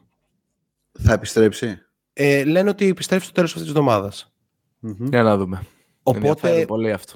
μην ξεχνάμε ότι η Νέα Ορλάνη με το Zion ήταν ομάδα τριάδας που, που Πρώτη, πήγαινε πρώτη. α- ακρι- ακριβώς. ακριβώς. Οπότε είναι κάτι το οποίο πρέπει να δούμε. Εγώ πιστεύω ότι είναι η καλύτερη ομάδα του play-in αυτή τη στιγμή με το Zion μέσα. Κατάφερε να κρατηθούν παρότι και ο Ingram έχασε αρκετά παιχνίδια και αυτό δείχνει έτσι ότι υπάρχει μια ποιότητα στο βάθος. Οι Lakers με LeBron και AD πιστεύω θα περάσουν από το play-in, αλλά η πραγματικότητα λέει ότι γίνεται μια κόλαση. Βλέπω τους Thunder εκτός, παρότι παίζουν ωραίο μπάσκετ και έχουν ένα καταπληκτικό προπονητή, αλλά δεν μπορώ να δω πώς θα χωρέσουν σε αυτό. Και καταλήγω στο ότι η τελική ε, κατάταξη στη Δύση πριν τα play-in θα είναι ε, στη νούμερο 10 θέση τον Dallas, στη νούμερο 9 οι Pelicans, στη νούμερο 8 οι Lakers και στο νούμερο 7 η Minnesota, κάπως όπως είναι τώρα. Ε, δηλαδή, και πιστεύω στο play-off θα είναι... Βασικά αυτό δεν μπορώ να το απαντήσω αυτή τη στιγμή. Είναι πολύ δύσκολο να το απαντήσω. Είναι πάρα πολύ δύσκολο. Έχω δύο λεπτά από το χρόνο σας. Ναι, ναι, ναι. The stage is yours. Ε, νομίζω ότι από τις ομάδες που αναφέραμε το πιο δύσκολο, το, νομίζω το, το είπα και πριν, τη- την πιο δύσκολη δουλειά την έχουν οι Clippers αυτή τη στιγμή βάσει προγράμματος. Και το καλό που έχουν οι Clippers βέβαια είναι ότι έχουν το tie break με τους Warriors. Γι' αυτό και, και τώρα που μιλάμε έχουν το ίδιο ρεκόρ, αλλά είναι από πάνω οι Clippers. Ε, εγώ τους Clippers θα τους έβλεπα στο play έτσι όπως είναι σήμερα η κατάσταση. Τους Suns δεν τους, δεν τους βλέπω να, να πέφτουν. Με δεδομένο ότι επιστρέφει και ο Durant, άρα πέρα από το ρεκόρ υπάρχει ένα σαφές προβάδισμα όσον αφορά τη, τη φόρμα που μπορούν να αναπτύξουν. ναι, ναι. Ε, οι Warriors με βάση το πρόγραμμα που έχουν τα επόμενα, τα επόμενα 8 μάτς μπορούν να κάνουν 5 με 6 νίκες, άρα να πάνε 44-45 και να είναι άνετα η 5η ή 6η. Μίτσο, έχουμε πόσα έχουν στην έδρα τους; Οι Warriors έχουν ε, Μινεσότα, Pelicans, Σαν Αντώνιο ε, και Οκλαχώμα στην έδρα τους, που αυτό μπορεί να βγαίνει 4 στα 4. Έτσι. Ναι. Και έξω έχουν Denver, Sacramento, Portland. Δηλαδή αν πάρουν την έδρα τους και ένα έξω, το Ναι, Portland ναι. ας πούμε, 5-2, not bad. είναι στις 5 νίκες. Οι 5 νίκες βγάζει 44. Το 44 πολύ δύσκολα δεν θα είναι, μάλλον το 44 μάλλον θα είναι εκτός play Ναι, ναι, θα είναι... ε, ενώ, οι, ε, ενώ οι Clippers μπορούν να κάνουν 3 με 4 νίκες, που αυτό σημαίνει 42-43. Αυτό σε κατεβάζει πολύ. Μπορεί να παίξουν μετά ισοβαθμίες, όχι μπορεί, σίγουρα θα παίξουν ισοβαθμίες και, και tie breaks. Τώρα, στις από κάτω, νομίζω ότι αν και η Οκλαχώμα έχει το πιο ευνοϊκό πρόγραμμα, δηλαδή έχει Charlotte, Detroit, ε, Utah, Indiana, Portland, δηλαδή έχει να παίξει με αυτούς, που δηλαδή μπορείς να πεις πολύ λογικά ότι μπορεί να κάνει πέντε νίκες με αυτούς ε, σβηστά και μετά πρέπει να κερδίσει το Memphis ή το Golden State ας πούμε ε, και το Phoenix. Ε, συμφωνώ απόλυτα ότι η καλύτερη ομάδα αυτού του μπλοκ είναι οι Pelicans. Δεν βρίσκω σενάριο να, να μείνουν εκτός. Με δεδομένο ότι το καλό τους σερί το κάνουν τώρα με την περσινή ομάδα. Να θυμίσουμε την περσινή ομάδα παραλίγο να αποκλείσει τους Suns. Ε, αν, μπήκε, αν μπήκε ο Zion. Ε, να πούμε, Ε, Brandon Ingram στα δύο τελευταία μάτια 23 assist, ένα λάθος. Ναι, ναι. 13 νομίζω έχει χτες. Ε, κοίταξε, η, η όλη ιστορία ε, για, για μένα το, το μαύρο άλογο αυτής της, αυτού του group είναι οι Lakers. Δηλαδή οι Lakers, εγώ είχα πει όταν κάναμε το trade και γίναμε κανονική ομάδα ότι οι Lakers θα βγουν έκτη και συνεχίζω να το πιστεύω αυτό το, Κι εγώ. αυτό το, Κι το εγώ σενάριο. γαμώ το. Ε, και για την Άρα- Μινεσότα... Άρα την μου πληρώνει η φαίνεται- Μινεσότα στο σενάριό σου. Νομίζω ναι. Άρα Νομίζω βλέπουμε ότι- τη Μινεσότα εκτός ε, βασικά, Ναι, και- μέσα και, για στα το, play- και, για, και για τον Dallas, για τον Dallas δεν είπα γιατί τον Dallas έχει το εξής πρόβλημα. Ενώ το πρόγραμμά του είναι ψιλονορμάλ, δεν είναι normal κατάσταση. ξεκινάει, και ξεκινάει από τώρα και για τα επόμενα πέντε ματς παίζει εκτός. Ναι. Και έτσι όπως είναι τώρα εύθραυστη αυτή η ομάδα, αν κάνει, ξέρω εγώ, έχει Σάρλοτ, Ιντιάνα, Φιλαδέλφια, Μαϊάμι, Ατλάντα, έχει East Coast ε, trip. Ναι. Αν κάνει δύο ήττες σε αυτό το, το trip, μετά τους έχει πάρει ο διάολος. Δηλαδή μπορεί Βέβαια- να φτάσουμε στον Dallas να, να μείνει εκτός. Ναι, βέβαια, ένα καλό road trip στην Ανατολή ίσως αλλάξει το momentum και με, Ε, βέβαια. Καηρή, Μμ. και με Καηρή Λούκα αυτό μπορεί να γίνει εν δυνάμει επικίνδυνο. Ένα σχόλιο γι' αυτό. Αν πούμε, και συμφωνούμε νομίζω όλοι σε αυτό, ότι οι Pelicans με το Zion είναι και lock για τα play-off, ε- είναι μια ρεαλιστικά ομάδα που κοιτάζει πολύ ψηλά, αν είναι έτσι. Και αν πούμε ότι οι Lakers πάνε στην έκτη θέση και οι Clippers είναι στο play-in, όπως ε, είναι το σενάριο Μμμ. του Μίτσου, μιλάμε στην ουσία ότι μάλλον οι Clippers είναι αυτοί που παίρνουν την 8η θέση. Έτσι, με συνδυασμό δηλαδή των δύο σενάριων που έχω κάνει εγώ και εσύ. Ε, αυτό σημαίνει ότι Αν είναι μέσα στον Dallas θα είναι οι Clippers. Έχω βγάλει τους Clippers έξω το φλοίο, δεν ξέρω αν το έχετε καταλάβει. Ε, αυτό, είναι πολύ... αυτό, αυτό, αυτό είναι πολύ χοντρό. Αυτό, αυτό ήθελα να το αποφύγουμε κάπως. Εντάξει. Αλλά Κρατή. θέλω λίγο να σχολιάσουμε και για τη Μινεσότα πρόμ. Γιατί, οκ, είναι στο 37-37, αλλά επέστρεψε ο Towns που δεν ξέρουμε στην πραγματικότητα αν είναι για καλό ή για κακό. Ρεαλιστικά όμως είναι μια ομάδα που θέλει να μπει στα playoff και έχει το υλικό να το κάνει και τον προπονητή να το κάνει. Τον Είμαστε Edwards λίγο- καλά τον έχει όμως. Ε, Θα, αυτό θα δείξει. θα επιστρέψει και νομίζω ότι θα στρώσει σταδιακά.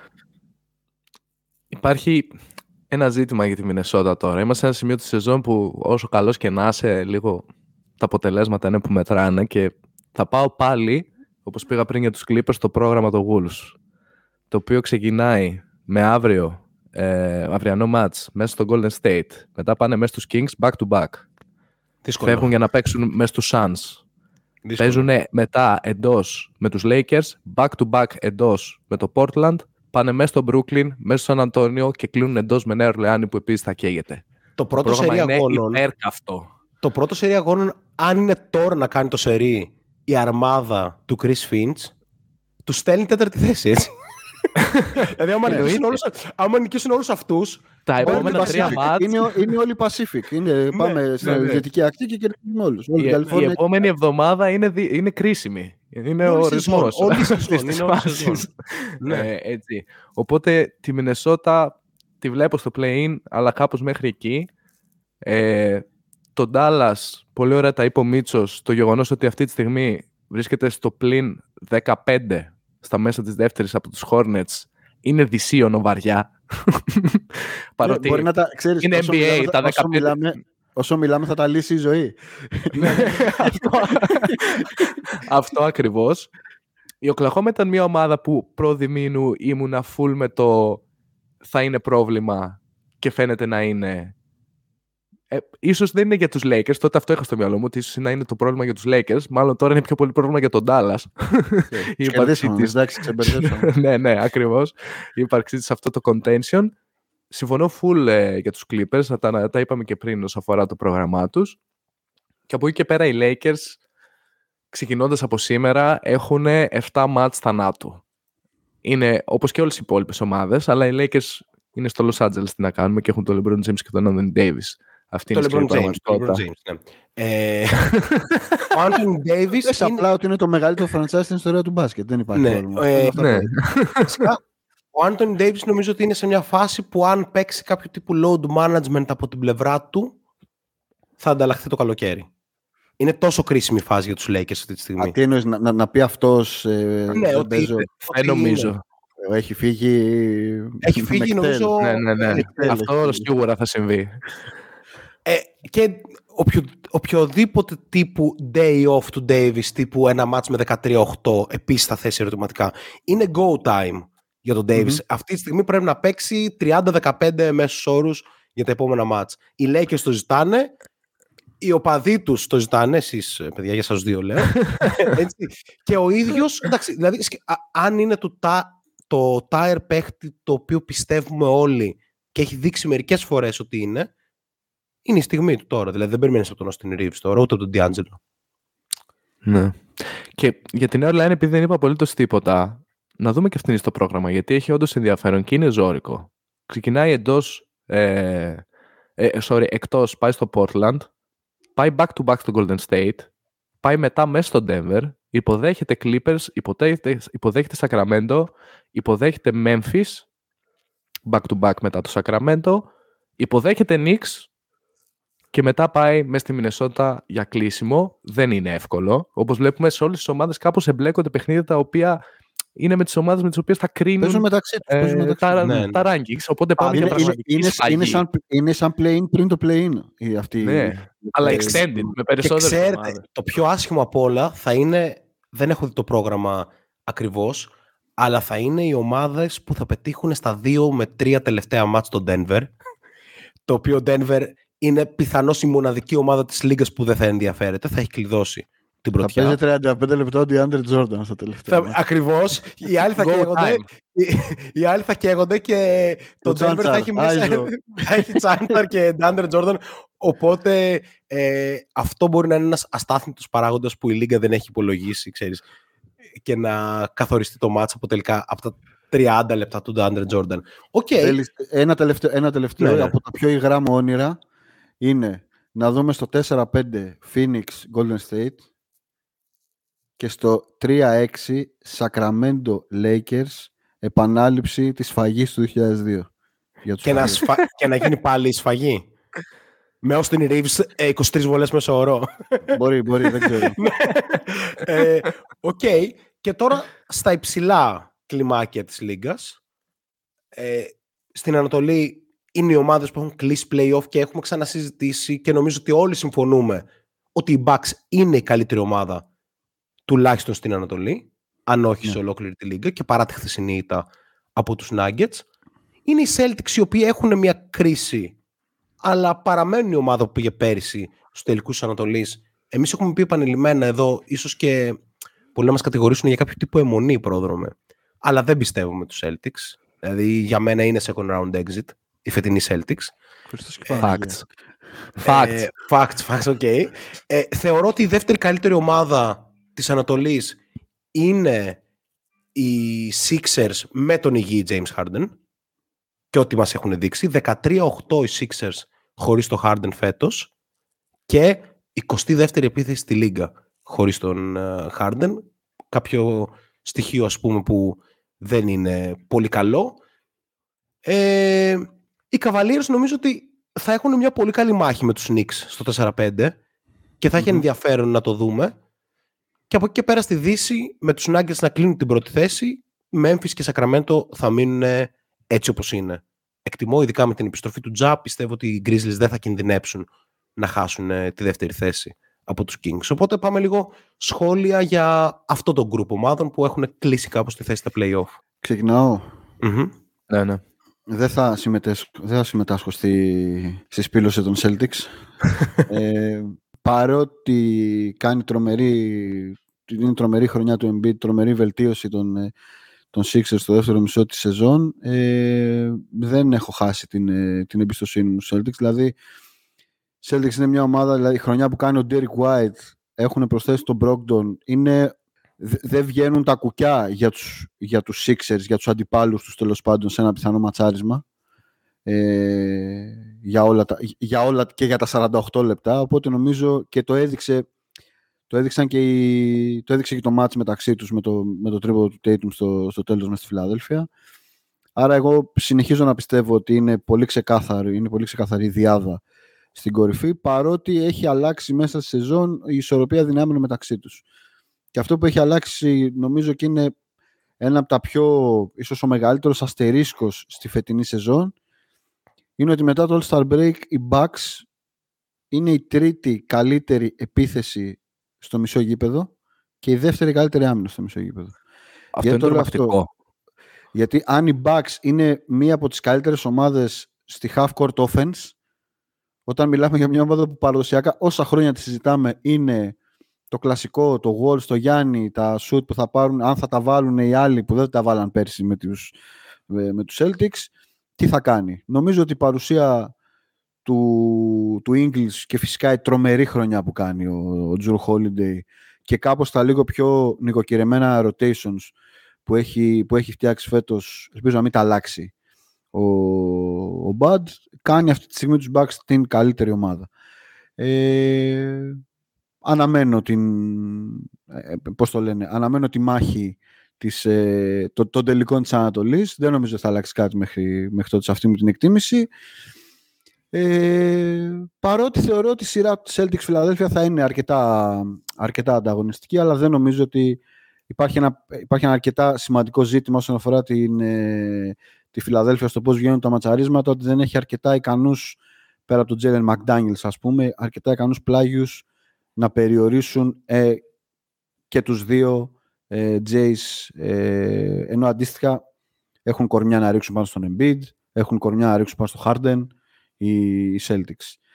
Ε, όσον, αφορά τη, όσον αφορά τη Δύση με κάλυψη απόλυτα, νομίζω ότι θα είναι το Memphis η δεύτερη ομάδα στη, στην κατάταξη. Παρ' όλα αυτά, αν και στην αρχή τους, τους, τους θεωρούσα ότι ήταν χρονιά μετάβασης ε, στο πιο πάνω επίπεδο, νομίζω ότι τους έχει καταστρέψει η, ο τραυματισμός των δύο ψηλών τον, του Κλάρκ και του, και του Adams. Τους έχει στερήσει ναι, ένα ναι. πάρα πολύ βασικό όπλο ένα πάρα πολύ βασικό στοιχείο της δύναμής τους που είναι η ανανέωση των κατοχών.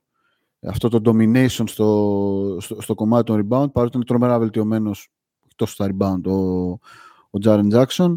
Συνολικά. Ε, συνολικά. Ε, νομίζω ότι θα τους ήθελα πλήρης, ρε παιδί μου, για να, για να πούμε ότι στη Δύση υπάρχουν και αυτοί σε, σε, πολύ καλό, σε πολύ καλό πλασάρισμα για να παίξουν τελικούς και να διεκδικήσουν ε, πράγματα παραπάνω. Ε, αυτά. Και για τον Denver έχω... Δεν έχει... Πώς, δεν έχει κλονιστεί η πίστη μου. Όσο, σε καμία περίπτωση. Όσο βλέπω το, το Μάρε να είναι καλά και το Μπόρτερ να συμμετέχει, αν και μπλούζει άγρια στην άμυνα, έχει γίνει χειρότερος από ποτέ. Ναι, ναι. Ε, βέβαια τώρα υπάρχει ο Γκόρντον που κάπως τα, τη συμμαζεύει την κατάσταση. Νομίζω ότι ξεκινάνε από το ότι θα περάσουμε δύο γύρους και βλέπουμε. Εγώ πιστεύω για τον Denver ότι στα play-off ο Μαλόν είναι ο τύπος του προπονητή που μπορεί σε κρίσιμα σημεία γιατί σου λέει ότι έχω το Jokic που ούτως ή άλλως είναι ένα προβληματάκι στην άμυνα δεν μπορώ να ανεχτώ και τον Porter σε περίπτωση που δεν είναι σε καλή μέρα επιθετικά και να πηγαίνει με Τζαμάλ, Κεντάβιος Caldwell Pope, Bruce Brown, Gordon Jokic. Νομίζω είναι κάτι που πολύ πιθανό να το δούμε σε κάποια σημεία στα play-off, σαν κλείσιμο πεντάδας, ας πούμε. Ναι, ναι. Γιατί ο Πόρτερ, αν σε μάτς που είναι 2 στα 15, δεν έχει κανένα λόγο Τίποτα, θα παίζει ο Jeff Green. Θα παίζει ο Jeff Green. Ναι, ναι, ναι ακριβώς, ακριβώς. Πρόμ, κάποιο σχόλιο πριν κλείσουμε; Τίποτα, συμφωνώ. Νομίζω ότι οι τετράδες ε, και στις δύο περιφέρειες θα είναι όπως είναι στην παρούσα κατάσταση πρακτικά. Για τον Denver συγκεκριμένα, ενώ κάπως η κοιλιά του 0-4, πόσο πήγε 0-5 εκεί πριν κάνα μια δεκαήμερο σε μια φάση. Εντάξει, δεν λέει και πολλά. Είναι και μια κούραση μιας πολύ γεμάτη σεζόν που ούτως ή άλλως πήγε κάπως καλά.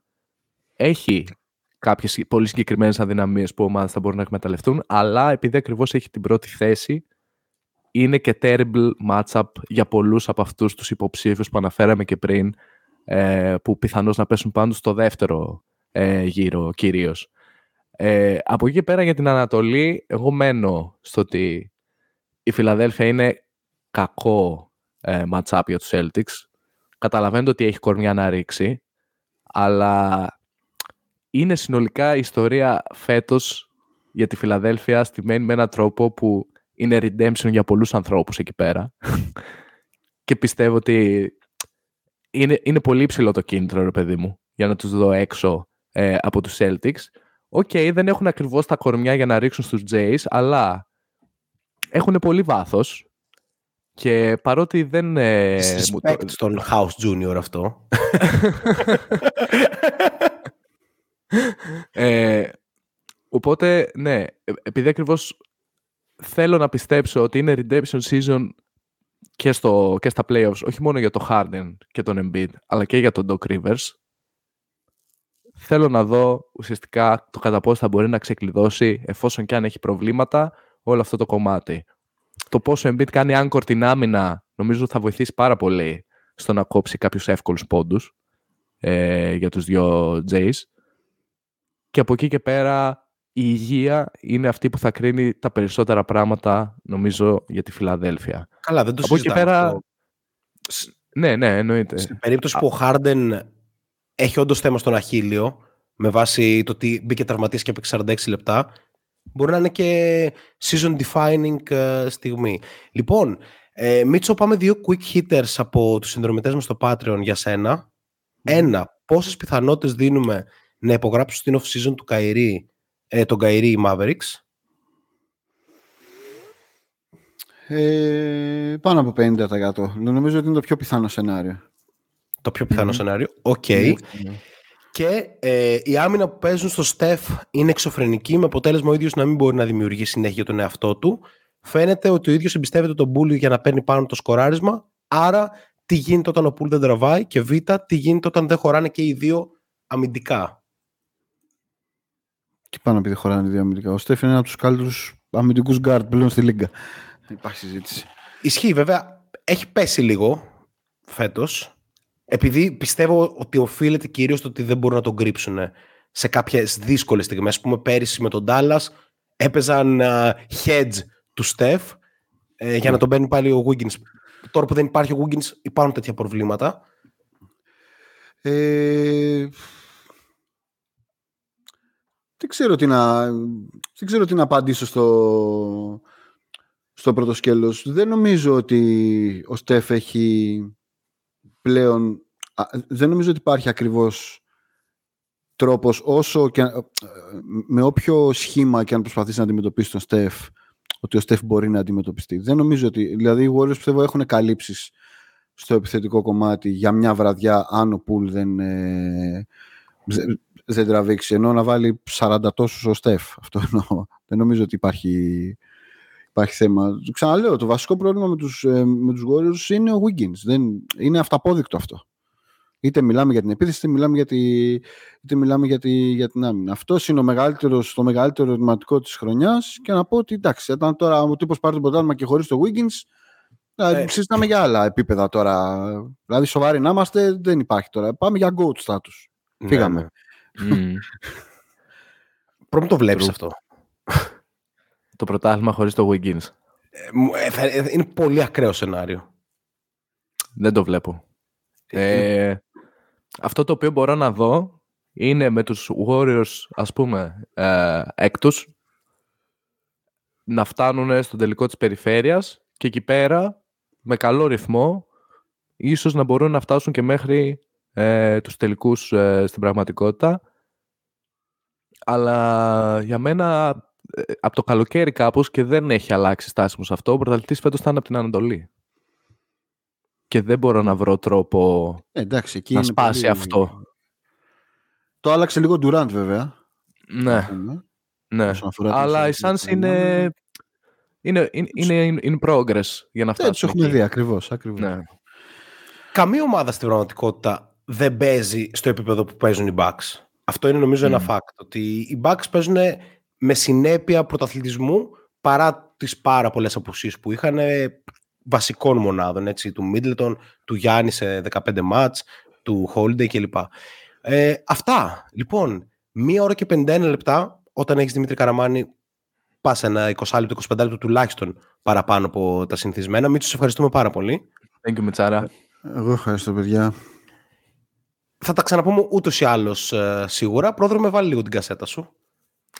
Λοιπόν, εσείς ξέρετε τι έχετε να κάνετε τώρα. Nice, Φέρτε nice. να, να ακολουθήσετε pick and pop σε όλα τα social και στις Ε, αυτό, πλατφόρμες. αυτό το κάνουν ε, ήδη. Όσοι μας ακούνε, το κάνουν ήδη.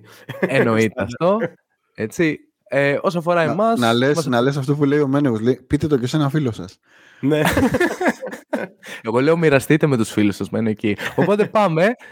Μας, κα- μας ακολουθείτε στο Instagram, πατάτε like στο Facebook τα- που τα λέμε καθημερινά, μας ακούτε στο Spotify και στις λοιπές πλατφόρμες βαθμολογήστε μας επιτέλους. Παρακαλάω, σαν τρελός εδώ πέρα. Ε, δεν γίνεται να μας ακούνε τόσοι όσοι μας ακούνε και να έχουμε αυτό το αντίστοιχο ποσοστό στα πέντε αστεράκια. Οπότε πατήστε τα πέντε αστεράκια γιατί σας αρέσει αυτό το content.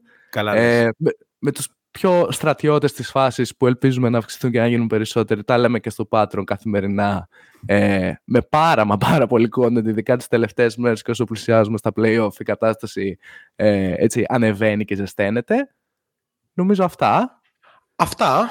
Ε, άρα εμείς θα επανέλθουμε αυτή την εβδομάδα να πούμε ότι δεν θα έχει ε, EuroLeague Edition καθώς είναι διαβολοβδομάδα και όπως έχουμε πει η συμφωνία μεταξύ μας είναι να μην κάνουμε στις διαβολοβδομάδες EuroLeague Edition οπότε ε, θα τα ξαναπούμε την άλλη Δευτέρα με το podcast μας. Μέχρι τότε το NBA παίρνει φωτιά, το March Madness μπαίνει στην τελική του ευθεία ενώ η Ευρωλίγκα επίσης είναι σε μια ε, πολύ κρίσιμη καμπή, οπότε το μπασκετάκι συνεχίζεται και εμείς θα είμαστε ούτως ή άλλως εδώ για να τα λέμε. Ευχαριστούμε πολύ. Καλή συνέχεια.